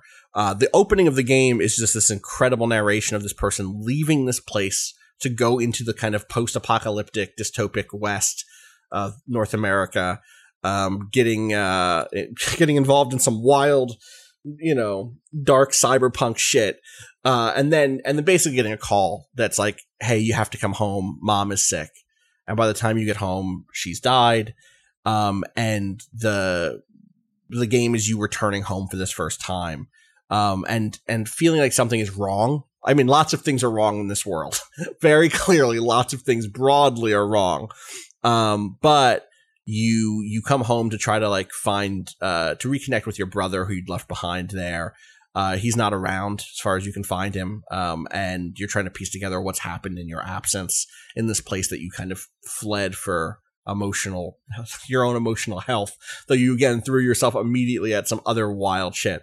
It's visually stunning. There's all of these incredible like pixel art scenes, but also this in- infusion of FMV throughout it, um, in really unique ways, um, that, that produce and like very pixelated postcards stamp, you know, small videos in that classic Sega CD way. Yeah, And yeah, that, yes, You know what I yes. mean? That that whole game has the Yes. feel of a an abandoned uh, or or forgotten Sega CD FMV. Yes. like right under right under Sewer Shark was Norco. um, Yeah. in Jeff Totally. Gerstmann's garage is a prototype of Norco that was just never finished. Um, He found it, he uploaded it to the Steam Next Fest, and we appreciate his archival services. This is, I, I, I- and I just think that it's written in a literary mode that is not particularly common in video games, which I said, which I said during the stream, and and and sometimes I think we can confuse that mode for quality in and of itself. The when when that stuff does show up, but I I'm was pretty hit by this voice. I'm just gonna read this second screenshot on the Norco thing to help like sell this game.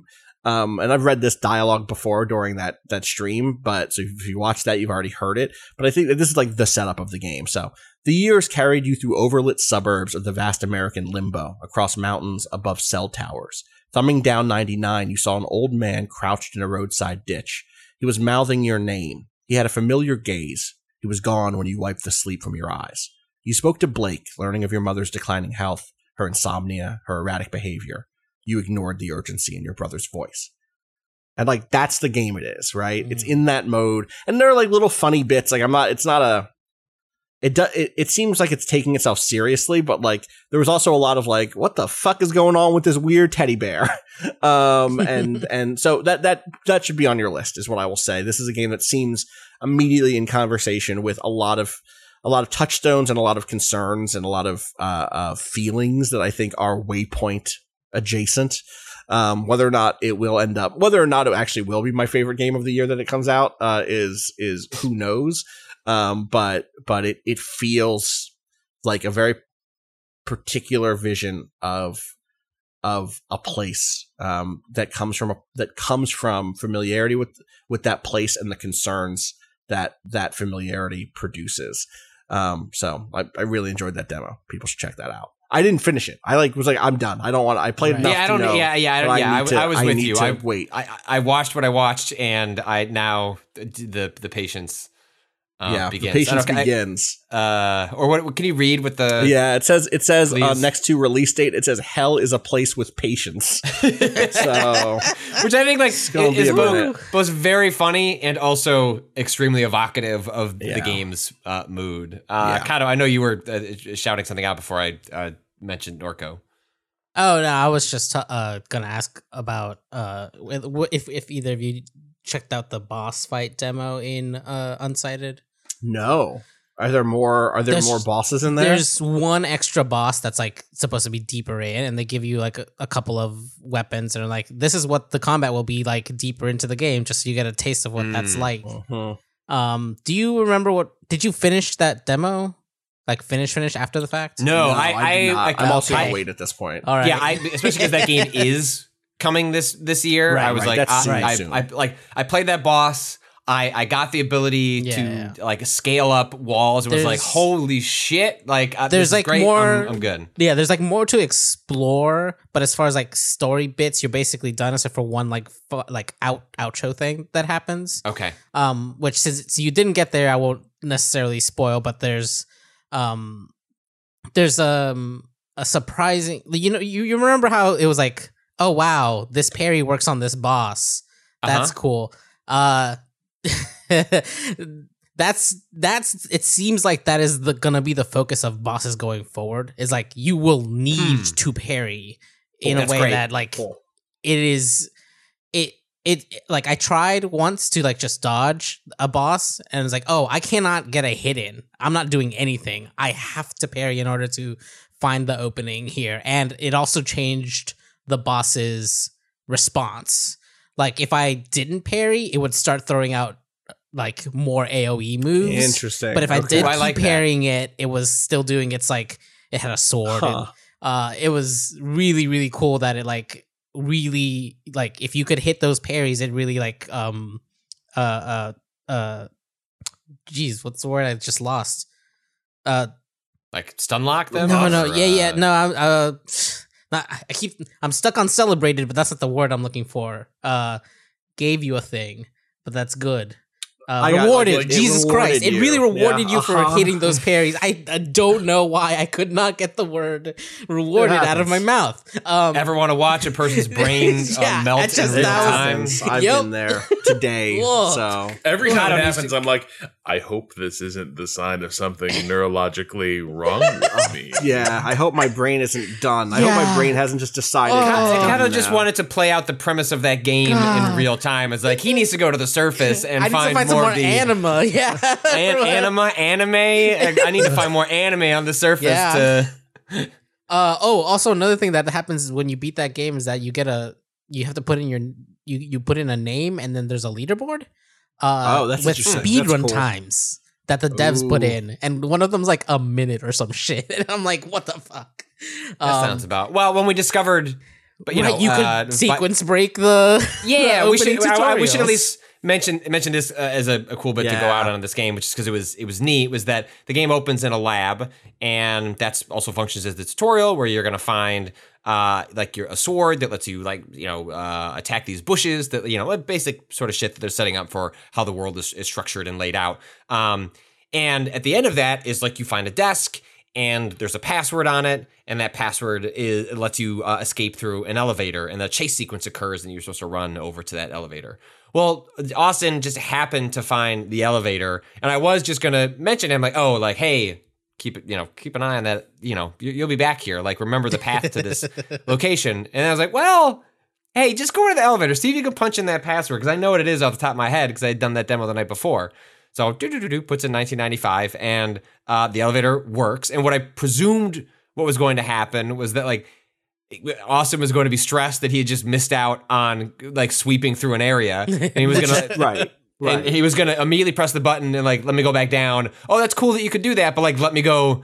Let me get go whatever shit was down there, right? place, yeah, and uh-huh. immediately there's an error that says like ah the elevator like doesn't doesn't function, which would have made sense given what occurs, what is supposed to occur, you know, or, you know, would occur if you're following sort of like the, the you know, the breadcrumbs uh, laid by the developers of a giant robot down there and like rampages through, and you wouldn't want to go down there.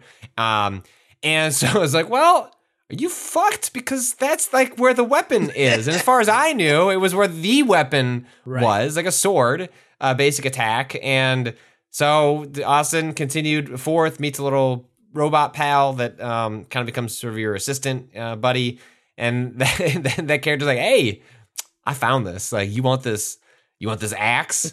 and, and I was immediately then jealous because yes, I did want that axe, but I got the sword instead. And you don't get the sword, uh, or you don't get the axe if you if you run through the the sequence uh, normally. And so I thought that was a, you know, is that is that just only something in the demo? But maybe not. That if the game is building in for speedrunners, you could also imagine these are developers who are accounting for sequence breaks. Um, Absolutely. There's a there's a speedrun timer built in that you can turn off on and off in the de- in the in the options, and it feels, given that they have that screen at the end with both of their times in there, it feels like they're absolutely building towards that, which is which is f- neat. I always love seeing those types of like, um, is this technically a Metroidvania ish? Even though it's a know. I different mean- perspective, like do those still count? Well, I don't know that there's all that. I I feel like uh, yeah, if you want to break down that genre more, particularly, like it's often areas blocked off because I mean, I you know, I guess you're getting different moves. I don't know. It felt more in line with a uh more traditional kind of action game, Sure. but I, I don't know what the structure of that game will end up. just like You know, like, it wouldn't- it wouldn't shock aesthetic me of if the you're- map and the way that the jump ability opened things Mm-hmm. up by gaining the ability. Kind of, I thought maybe it would go. But that if way, you it leave, if you leave that area and never come back, then I think that betrays one of the basic tenets True. of like that that like specific. although I did definitely subgenre. notice in that in that lab, there's a bit where if you have the jump, there's an area you can't get to. Oh, So if if at some Huh. point you can go back down and Right. that thing unclogs, then you can definitely jump up with that ability. So Yeah. Um. Cool. Unsighted. Yeah. Seems Yeah. good. Can't wait. Can't wait for that to drop. Uh. All right. Let's take a quick dip in the question bucket before we wrap up. I'm also just gonna in there. uh, like uh, during this podcast. I'm just like uh, doing a lot of heavy breathing because apparently EA is going to announce a, a Dead Space revival uh, t- next Oh. month, and so Sure. that's Sure. yeah, That's hello. exciting. Well, That's we also me. we also missed an, an astonishing uh, update from from EA last week. Uh, Electronic Arts announced Madden NFL 22, Uh-huh. um, featuring both Tom Brady and Patrick Mahomes. Oh, that's true. Oh. So stop the presses. We're a week late on that, but like Patrick, Tom Brady and, and Patrick Mahomes both in Madden on the Finally. cover. Finally, The goat and the pretender. which is which. This isn't. is this the first time they've done two people on the cover of Madden, or has that happened before? Because I always feel like it's one usually, right? I think so. They started doing things where there's like different covers, right? So like you, Hmm. they, I think I think they started like playing some edition games Sure. Um, there was that time they were like they gave Brett Favre a valedictory uh, retirement cover, and then he came back, and they're like, uh, "Do you want a picture of Brett Favre on the Jets?" And everyone was like, "No," and they were like, "Well, here you go." Uh, Uh, all right. Gaming at vice.com is the address. Use the subject question. Um, this one I, I comes in from Jen who says, Hello, gamers. Hi. I'm terrified of Metroid Dread. Not for any spooky reasons, but because the last Metroid game, 2017's Metroid Samus Returns, a game I know a lot of people enjoyed, but that I didn't like at all, Oh, so severely bummed me, uh, uh, burned me that knowing uh, at this point mythical Metroid Dread is being handled by the same team has me mortified. I'm trying to keep an open mind about this project, but I can't shake the nagging feeling that one of my favorite franchises of all time might end up with its most anticipated title ever being, for me, a total clunker. Um, for context, if you need it, I've been a I do because I need yeah. I need I, I didn't play this, but I do know that like lots of people I trust and I love this genre like Yes. really resonated with with that one. So I'm very curious to see how they how they bounced. For context, if you need it, I've been a Metroid fan since I played Fusion and Zero Mission on my GBA.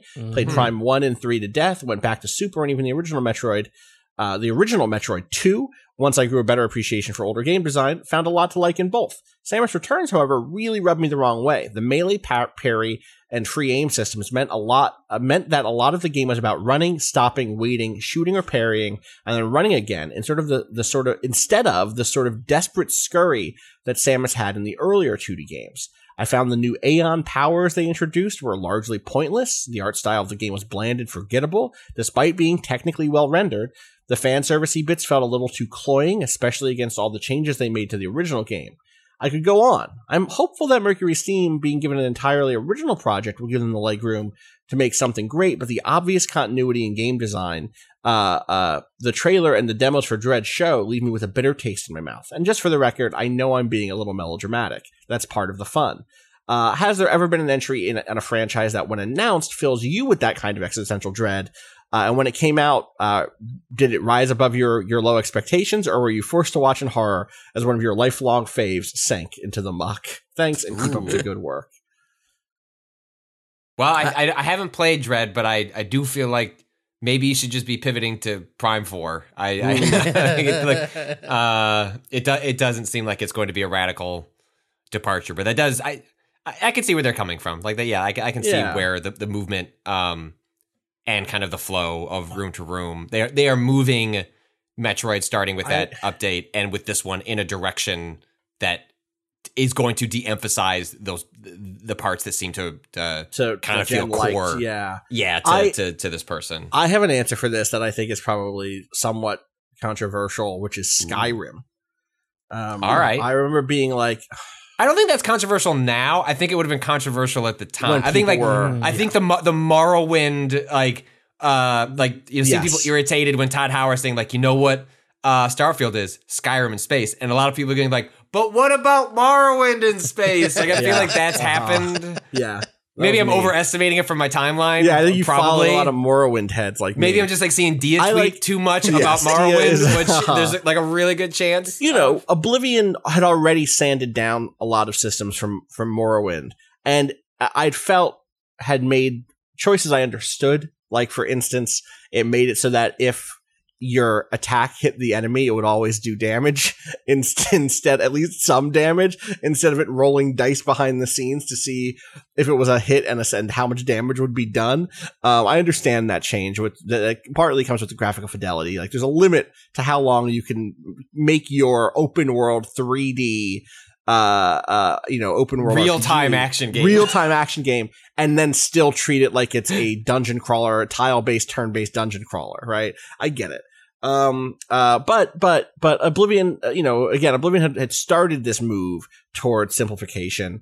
Uh, there were certain, there were certain systems, uh, that were just like only in DLC, etc. And so then to go from that, where there's still things that to me are core to what Elder Scrolls is, like having this huge collection of, of skills and stats, choosing which ones you're specialized in, having like some semblance of, uh, a starting class that that you know it grows and changes as you play the game. But the, to wipe all of that away and just do like these big like skill trees and that's it and the skill trees are all tied to perks and the perks are from the fallout game. That's not even a thing that's like in uh and it was just one of those things where i was like they're gonna sand this thing down to be as widely accessible not accessible because accessibility is a different thing but but they're going to, to make it uh, approachable for a very wide audience by getting rid of a lot of the little things that i love to tinker with there's no spell crafting in in a, in in Skyrim. You know, the, I I loved going into the fucking School of Mages and like cooking up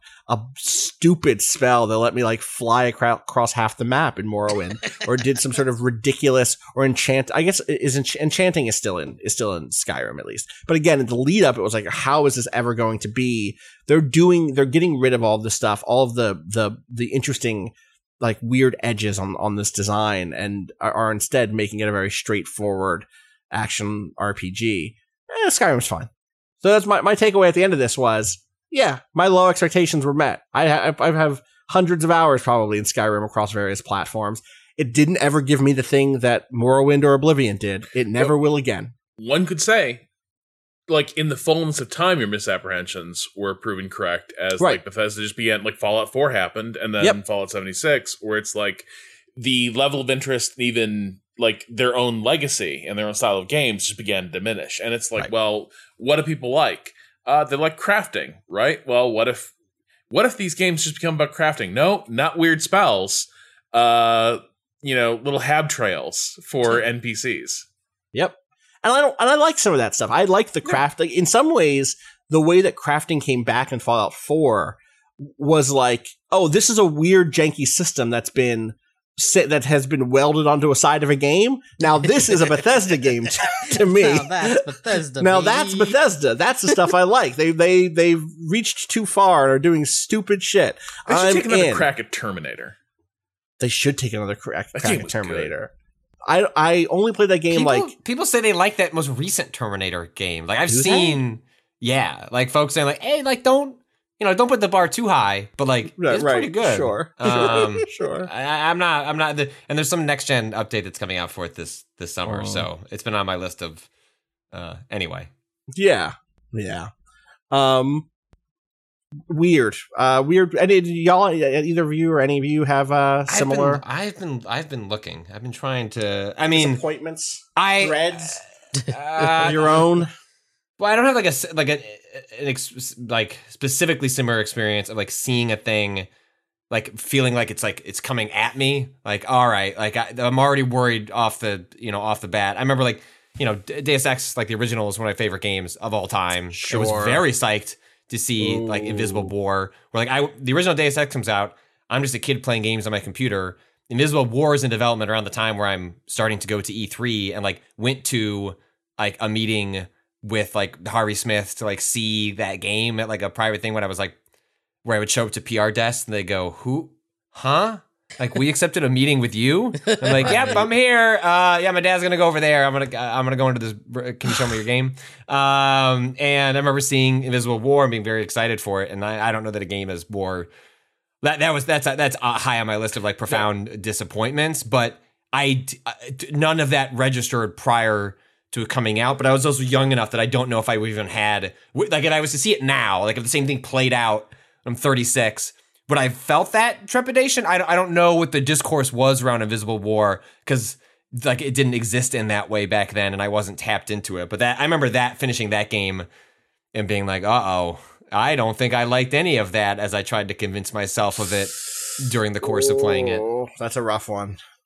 I think um I think generally like what what happens for me so I definitely identify with the oh no, a series did a thing that was a little bit different and it was really popular but I didn't like it and now I feel like I'm damned to like experience this forever. Um so like that's but that but that is just that That's is just everything. getting old in games. Yeah, yeah, yeah. That's everything in the world. Yeah. That's welcome to the MCU for me also.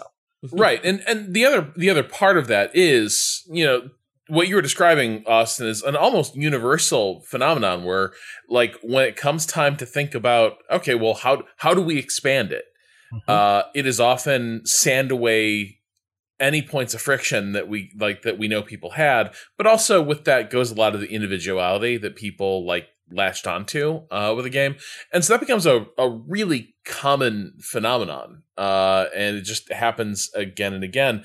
I I think for me, um, it's things getting resurrected and brought back. Like I've lost track of where System Shock development is right now, but to an extent, I'm just like, maybe System Shock should just be in heaven now.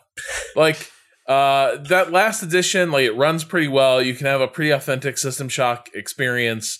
Uh, those games, uh, like run well now on on modern hardware. I think and- that that update is coming soonish. I think That thing is actually, listed as summer 2021. and Yeah. it Which is, it is. left me Huh. cold.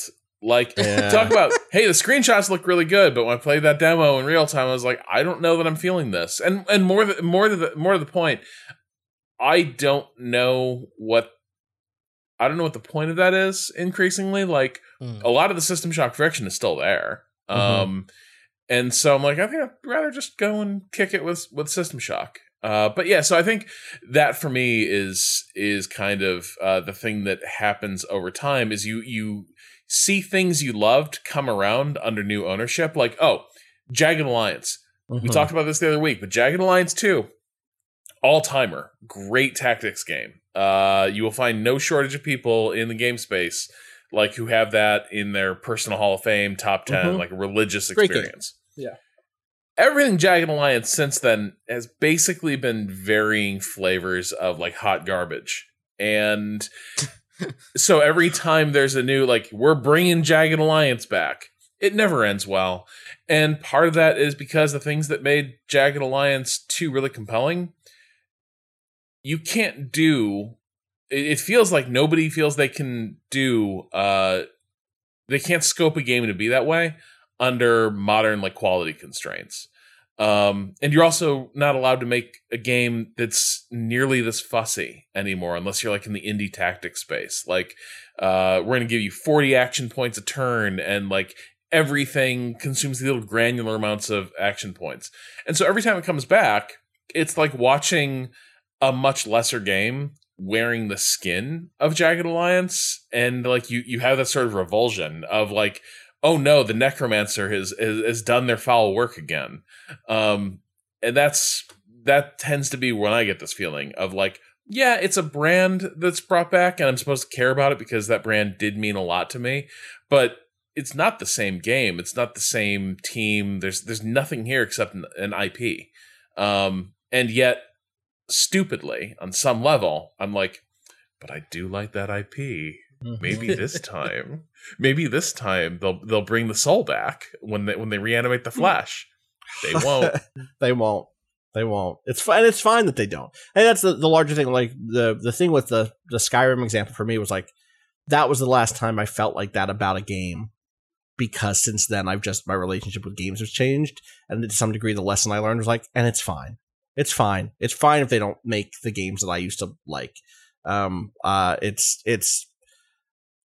Did it sting that Anthem was not the bio the Bioware game of, of old? Like, yes, but also a lot of the people who made those games are gone. Like They're we knew, doing other things. we knew. We tried. We tried to. We, you know. Th- we, yeah, but I, even, I don't even mean I don't even mean it was a would it be a good game or not? Right. Because it could have been a good game and still made a lot of Bioware fans frustrated because Sure. it wasn't doing what Mass Effect, Dragon Age, Baldur's Gate, you know, Jade Empire, KOTOR were doing in terms of Hero Game, Neverwinter Nights, games that like were about a certain type of play um not being available. Anthem just isn't doing party based stuff. It isn't doing you know character building in the same way. It never did any of that stuff. It wasn't interested in, in that part of slowly unfolding a world and learning about it through interactions with side character. Da, da, da, da. And the Where- thing that, where- like that, where- by the time Where are we at in Jade Empire? Where's the where's the dis- is is people like that game? Is it good? Is I it don't think shuffled ever, I don't think uh, I, I don't doesn't think have a strong cult. I don't think.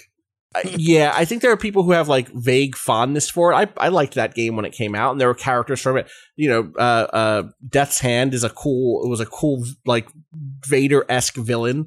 Um, uh, I think that there's like some neat shit throughout that game. I don't know that hiring a bunch of Canadians to make a game about uh, white Canadians to make a game about East Asian infused fantasy stories is the play in Sure. 2021. Um, uh, I, I don't think that that game. I, I played that game when it first came out, and I don't think I left it feeling like it was like particularly egregious. But I was a baby, you know, I was 19 or 20 or something when that game came out, probably. In that Um, era, I would have seen like the markers of cultural appropriation and been like, awesome. Right. High this five. is the thing. Is like I was I that game came out when I was the height of my it was 2005 2005 so I was 20. That means I I was or about that. Uh and and uh I was at the height of my like Legend of the Five Rings uh uh fandom and I was eating up anything that was that was like bathed in that those touchstones and those in, in, in the light of that of that sort of content uh, so I was like, I'm all the way here for it. I really like this these characters. I really love this little girl who's also also has an evil demon inside of her, and that's cool, you know. Or I guess it was a demon that had a I don't remember the exact detail with that with that character, but I don't know that we'll get it again. Like I feel like I guess I could imagine there being some sort of a remaster Eh. at some point or a I re-release. feel, like, I feel like that game will just keep keep getting pushed further back on the Yeah, timeline. there's just so many But it's other also- I just don't. I don't know. Like Austin, you're you're saying like you enjoyed it, but I also can't. I've never had a conversation with you where you've been like, you know, you should dust off and check You shouldn't. out. it's not that good. It's Yeah. not that good mechanically. To I don't think there's enough going on there that isn't the narrative, and the narrative is is has this touch of appropriation so heavily that it's hard to recommend. I wouldn't recommend it for the combat. The combat was interesting. It was an interesting experiment. Um, because it was like an action. It was like their first attempt to doing a more direct action game. Uh, still tons of RPG elements, obviously, but like in terms of the way the combat worked, it was like a melee focused action RPG. Um, and so coming f- from KOTOR to that was like a big step. And then they obviously went from that to Mass Effect. Um, Speaking, and I don't of, know which teams are working on what, but yes. Speaking of, I'm probably the only person in the universe who feels this way, but Mass Effect One better combat than Mass Effect Two and Three. you're not the only person in the world who feels that way. A lot of those people I feel like- out, out there. Are they? I feel like I've never. No, yeah, I need think to there's a meet strong some of these contingent of people people. who are like the game is better. I do know very few Mm. people who are like the Yeah. The combat combat's is better. better. This is And what I that is mean. because that is a really out there position, Cado. Well, eh, the combat together with the like feeling of uh, assigning points o- over like more like a, a larger variety of types of things in one versus two, where it was like the same few combat powers that kind of spread across in different variations. Like, I, I will say this. As they refined the combat in the later games, I did find it getting less interesting because it was like, yeah, wow, they're really converging on being a bog standard cover shooter. yes, Um, yeah, And it was like, good on you, I guess. But th- th- I guess that's a perfect example of like that phenomenon that Austin was describing at the top, where it's like, Right. how do we make this just as appealing as possible? How do we wrap this in a comforting and familiar package? And in the mid 2000s, it was, you know, you're going to fight these aliens, you're going to get into cover, and you're to stop and pop. and as they got better at that, it still wasn't that great. right. And so I was like, Like, guess I got to clear another room uh, in order to get to the next conversation with, uh, I you know, with like, Mordin or something. you? I, I'm curious, kind of, what class did you play in Mass Effect One? because Because there are classes that are just straight I up- think. Okay, that's surprising then, because Well, I, I felt like I, that- I spent a lot more time in the paused menu selecting uh, tactical abilities tactical from your other- abilities yeah, from yes, my yes. my my people, and then me Mm-hmm. at the end, and then like you would shoot a little bit, but also you could kind of pause and aim yourself, and then keep shooting things like Yeah, you that. That were like yes. overall, it was a much slower experience of the second two games, which leaned more actiony, and I just like really Yeah. liked that, and also on top of that, and it liked the kind of fiddly like menu ability stuff, like that seemed to cover more things than just combat. Even like there was, I I feel like they there was like a charm stat in uh one that it's the same stat, and it's the same. The, does the does two I felt like two took that out of So- you putting abilities and ability points into it though like it's like still that. points. It's just it's the it's the it's the um, Paragon or It's the Paragon or it's the spec. I don't. Oh god, this is gonna kill me. Because I used to know this exactly. right um, because there's an important change between two and three with that. Um, well, maybe you're right. Maybe there is. I'm not googling this yet. I'm like now just looking at it in my own head. Um, but the important change between two and three was that in two, in order to get the high level interrupts or like the high level things, right you needed to be dumping all the way into Paragon or all the way into Renegade. right That Well, like you that- needed, se- and, then that was just like a, a thing you would do through con- through through through- conversation, through right instead of like and, and yes, dropping totally. points and like I think you're right that ME one still had that. I mean, Mass Effect one was also just there was like um, a you had to reach a certain threshold in Paragon to be able to put charm in charm points that's in was that thing in thing. ME1 Yes, yeah correct, correct. Yes, it, un- it unlocked ranks right um uh in charm or in intimidate. but you still had Um, like the choice to whether whether you wanted to dump more points into that or like another ability or something right that little like that, Yeah. it was it wasn't that important but the fact that i could do I mean, it is if you wanted enough- Wrex to live. that that's true Uh, which i did if you wanted Wrex to live because of a reason that is fucked up. Uh. um, Wait, hold Uh, the- on. anyway, the- the big change between- living. No, no, no. Uh, killing him in that situation. I'm saying that his, Oh, yeah. his, his, he's right is the thing. What I'm saying is he is right that we Yeah. should have figured out a way to beat Saren despite him having a cure for the genophage. I think that's open and closed. I think we don't get to destroy the genophage cure because someone we don't like developed it. That's all. Um, sorry, but we just that's it's, it's open and shut for me. yeah Uh, and then it's not an option in that game. Mass Effect. The thing I was going to say about Mass Effect two to three is that in three you just have a reputation that Right. then grows regardless of what. As long as you're doing big shit, you're getting reputation points, and so you can and you get those good interrupts.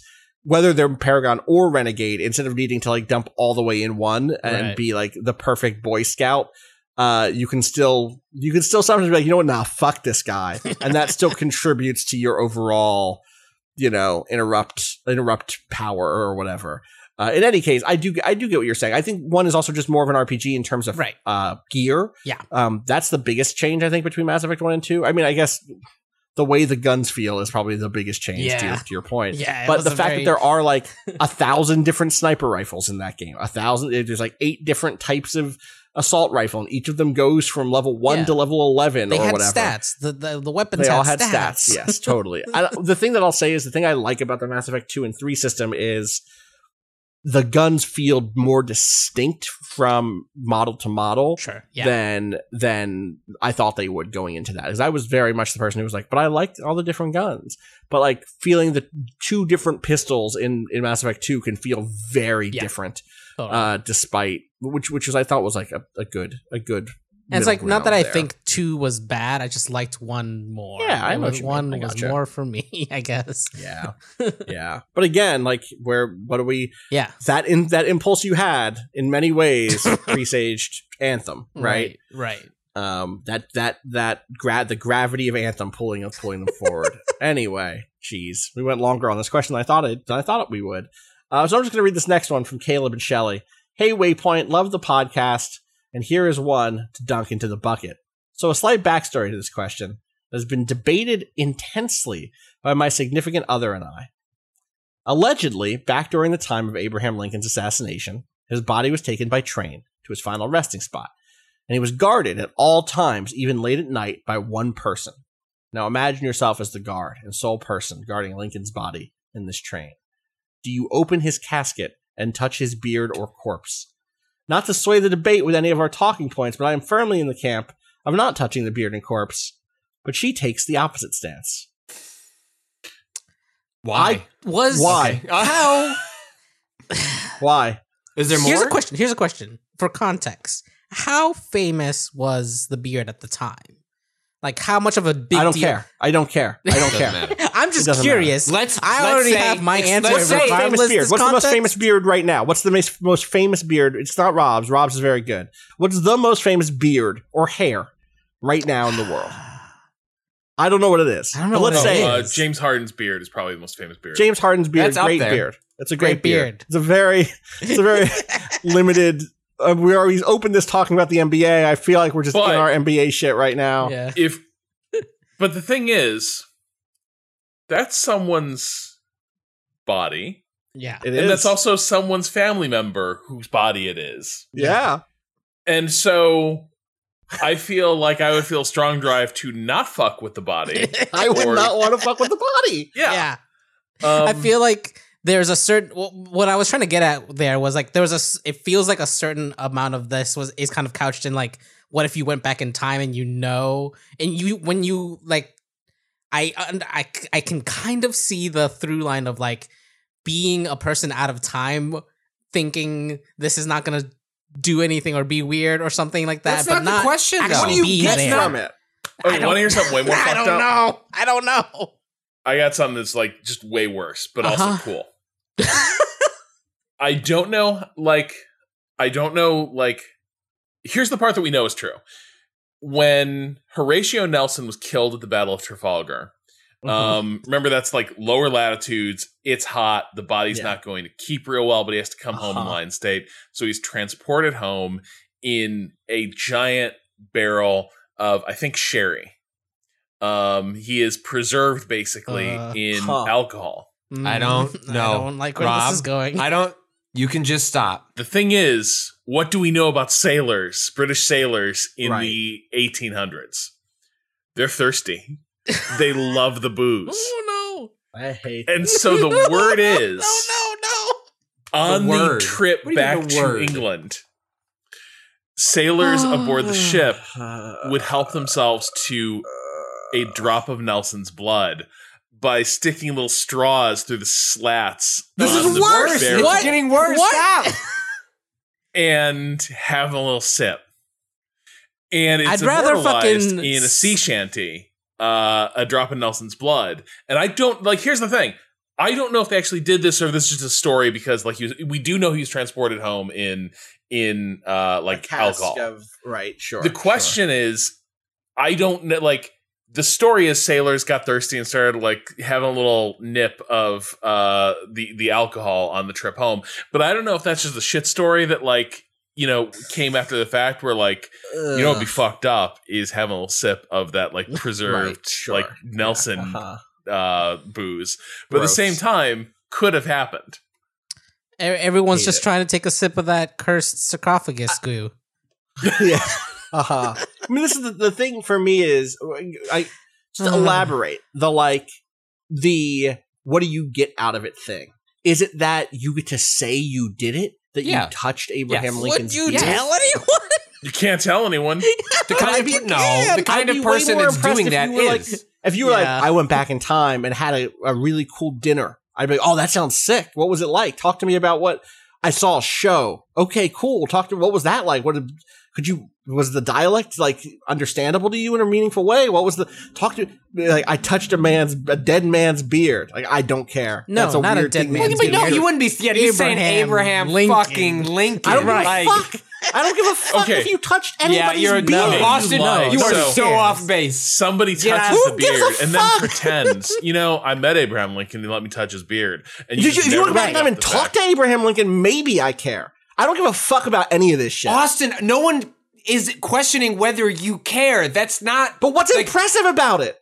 th- the kind of person that's going to do that is going to tell you that they touched Abraham Lincoln's beard. They're not going What's to be my like. what's the effect they expect it to have on me? then they're not going to tell you. They're going to be like, I'm not telling Austin that shit because he's not into that. But Uh, who so is into find it? What do you, the people who are into I it, don't- explain to me the taste. What explain to me the thing, the joy. Give me some I'm not semblance. saying. I think it's I'm a- just saying. a there are a lot of proximity people that would to- do it. Yeah, it's a proximity to a famous thing, right? Yeah. Bullshit. Stupid. Have you I watched wa- I- YouTube? Have I watched YouTube? Yeah, I'm just saying, like, it's not a hard, Yeah. uh, like, jump to like seeing a like, a, you know. But like the thing that you have to do is it's not just proximity to a famous person. It's also what Rob said. It's a dead person who has a family. You have to you have to cross a misdeed It's to incredibly achieve this. transgressive. Right. Right. Yeah. And by Yeah. the way, What is I what, what more care, like, distinct? okay, here's the other thing. If you could be like, I went back in time and guarded Abraham Lincoln's body. Right. Yeah. After it was That's all you gotta do. What's why is that not enough for you? Why do you then also have to touch Stop. his beard? I don't want to do this.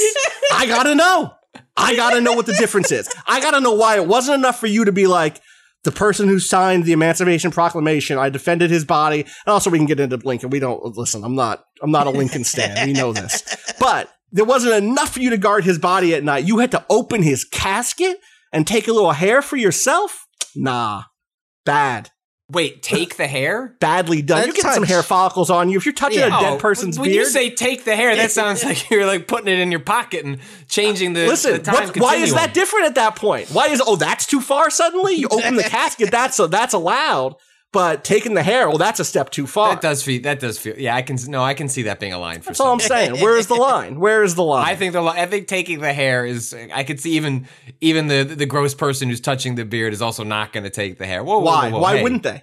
Why wouldn't they bring it back to prove it to me? So okay, actually, Your, your cynicism knows that no person bounds. would definitely take the hair. They're The definitely thing taking is, the hair. You This fucking is a kidding me? well-known. Of course they would The take the, hair. sheer number of times historically famous people have Yes. like people have like cut surfaced with like locks of their hair after they were gone, scraps of their clothing.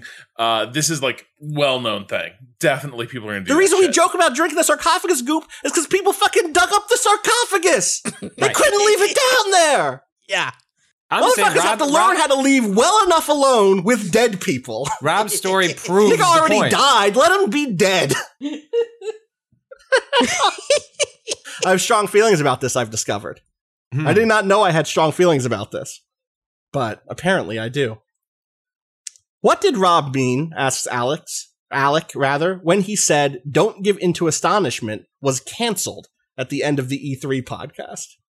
Well, Uh, well, don't give in to astonishment was streaming and uh, it was playing competitive game. No, uh, what I mean is the show. The like, like we have not done that podcast. We have not In yet. a no. minute. In a It's yeah, true. It's been a while. It's true. However, all things are possible. Who knows? Who knows? It's on At the some list. point, very soon, we're gonna be discussing what things exactly are possible, and we will know. Um, but yeah, uh, waypointplus.com is the address to go subscribe to Waypoint Plus and p- perhaps one day soon listen to some listen to us talk about some waypoints of ours. Uh, you can follow us twitter.com slash waypoint, waypointadvice.com. What's going on on the site this week? Any, any, we're just in that post E3 haze, but I'm sure something's going up. Yeah. Uh, I will see. What, Everyone you should be less confident. I, I checked. less I confident. checked our editorial calendar today, Yeah. and I was like, "Oh, that's right. I got really tired." Uh, so stuff's gonna happen. There's gonna be good blogs. There's gonna be fun posts. Um, but in I- terms of stuff I I'm- know to anticipate, I can, I can, I, I, I, I don't know if I'll finish it today. Uh, It'll probably get finished tomorrow. But I'm, uh, I did a bunch of reporting on. Uh, I always wanted to write about the CRT Pixels account, Oh, the yeah. Twitter account Oh, yeah. that Yeah. uh, completely blew my mind the first time I saw it. You know, a year or whatever ago. Basically, you know, the the premise of the account is showing how art for games in the like eight eight bit, sixteen bit era were drawn in a specific way, knowing that they would go through. You know, uh, a cathode ray tube uh, television, and thus, like the the way they were specifically drawn was knowing that like it would change and add detail because of the way that technology worked. And so we have na- since then internalized like, oh, like what's actually great is the raw sprite work, and it is great, but it is not how you were meant to see them. And so, um, the reason I finally I got around to wanting to write about it was because uh, Square announced these pixel remasters uh, that they're doing for Final Fantasy, I believe one through six.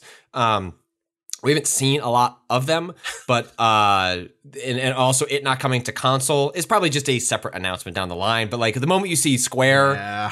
old JRPG touching the art and mobile immediately like gets a lot of people rankled. But there were there were folks like uh, uh, Chris Kohler, you know, who had been at Wired and Kotaku and is now at I think at Digital Eclipse. Like, you know, uh, Jeremy Parish, who was at uh, where is he at now? Uh, Limited Run Games. Um, but you know, folks who spent a lot of time thinking about uh, topics like this. Anyway, they were pointing out, oh, it does seem like Square is maybe trying to revisit this art and internalize. Square hasn't said this publicly, but what it appears they're they're trying to do is uh, kind of square that circle a little bit and Right. like, hey, we're gonna modify the art to get closer to what would have been the intent of the artist if they knew they were designing this pixel art to be looked at cleanly on high definition screens and not through a CRT. So anyway, that's all to set up uh, me talking to a bunch of folks like about that and like pixel artists about what it you know. So a big feature about like that account to talk, you know, more broadly about um, CRTs and sprites and, and pixels. So that that should be up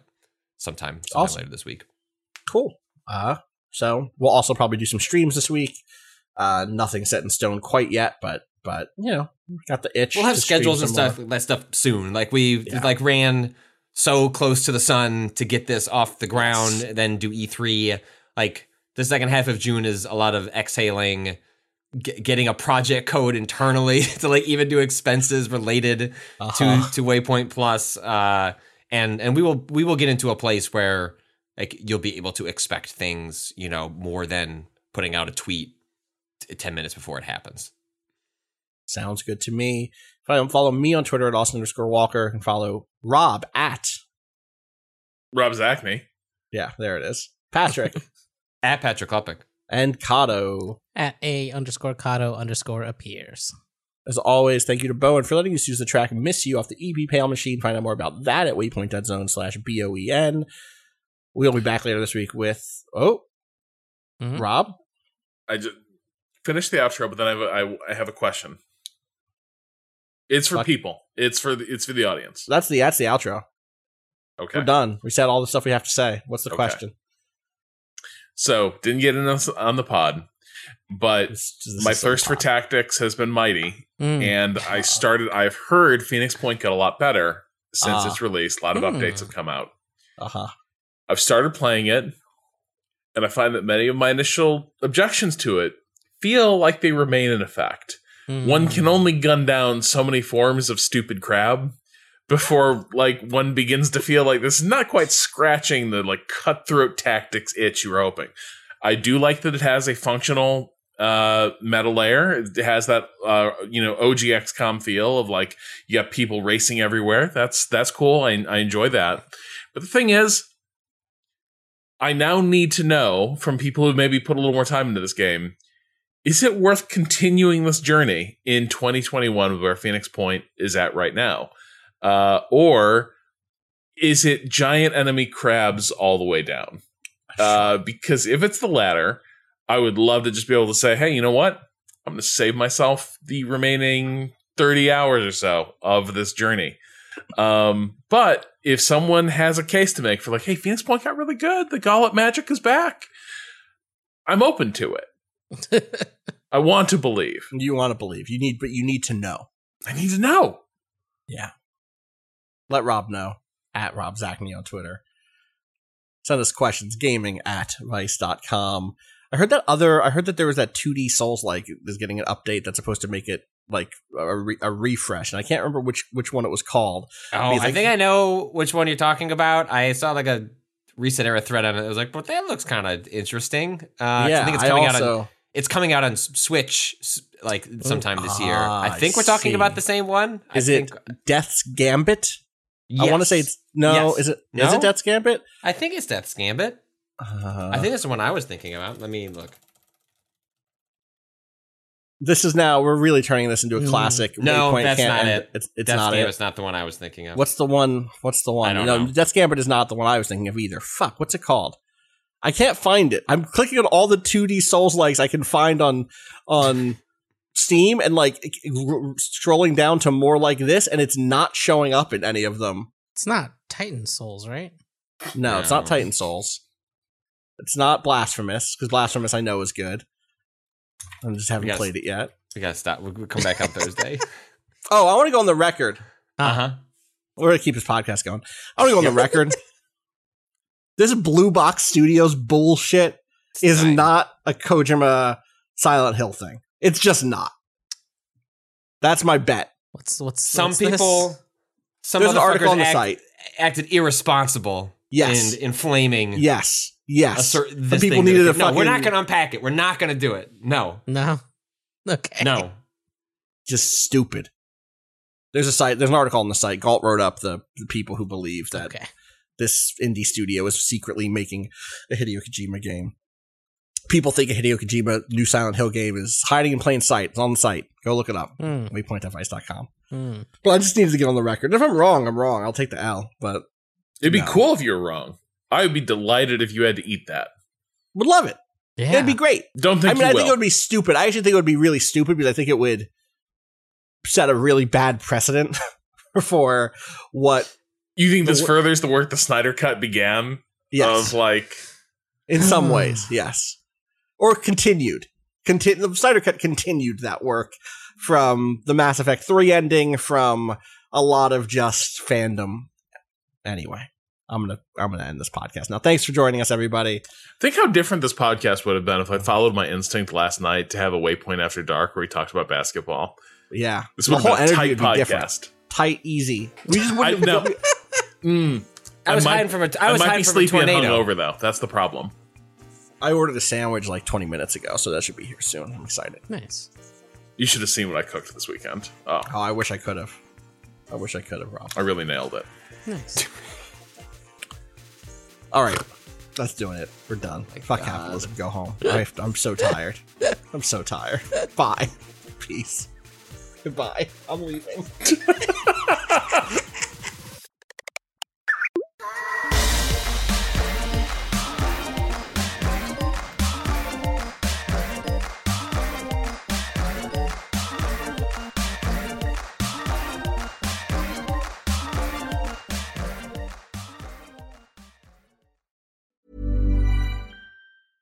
When it comes to your finances, you think you've done it all. You've saved, you've researched, and you've invested all that you can. Now it's time to take those investments to the next level by using the brand behind every great investor, Yahoo Finance. As America's number one finance destination, Yahoo Finance has everything you need, whether you're a seasoned trader or just dipping your toes into the market. Join the millions of investors who trust Yahoo Finance to guide them on their financial journey. For comprehensive financial news and analysis, visit yahoofinance.com, the number one financial destination, yahoofinance.com.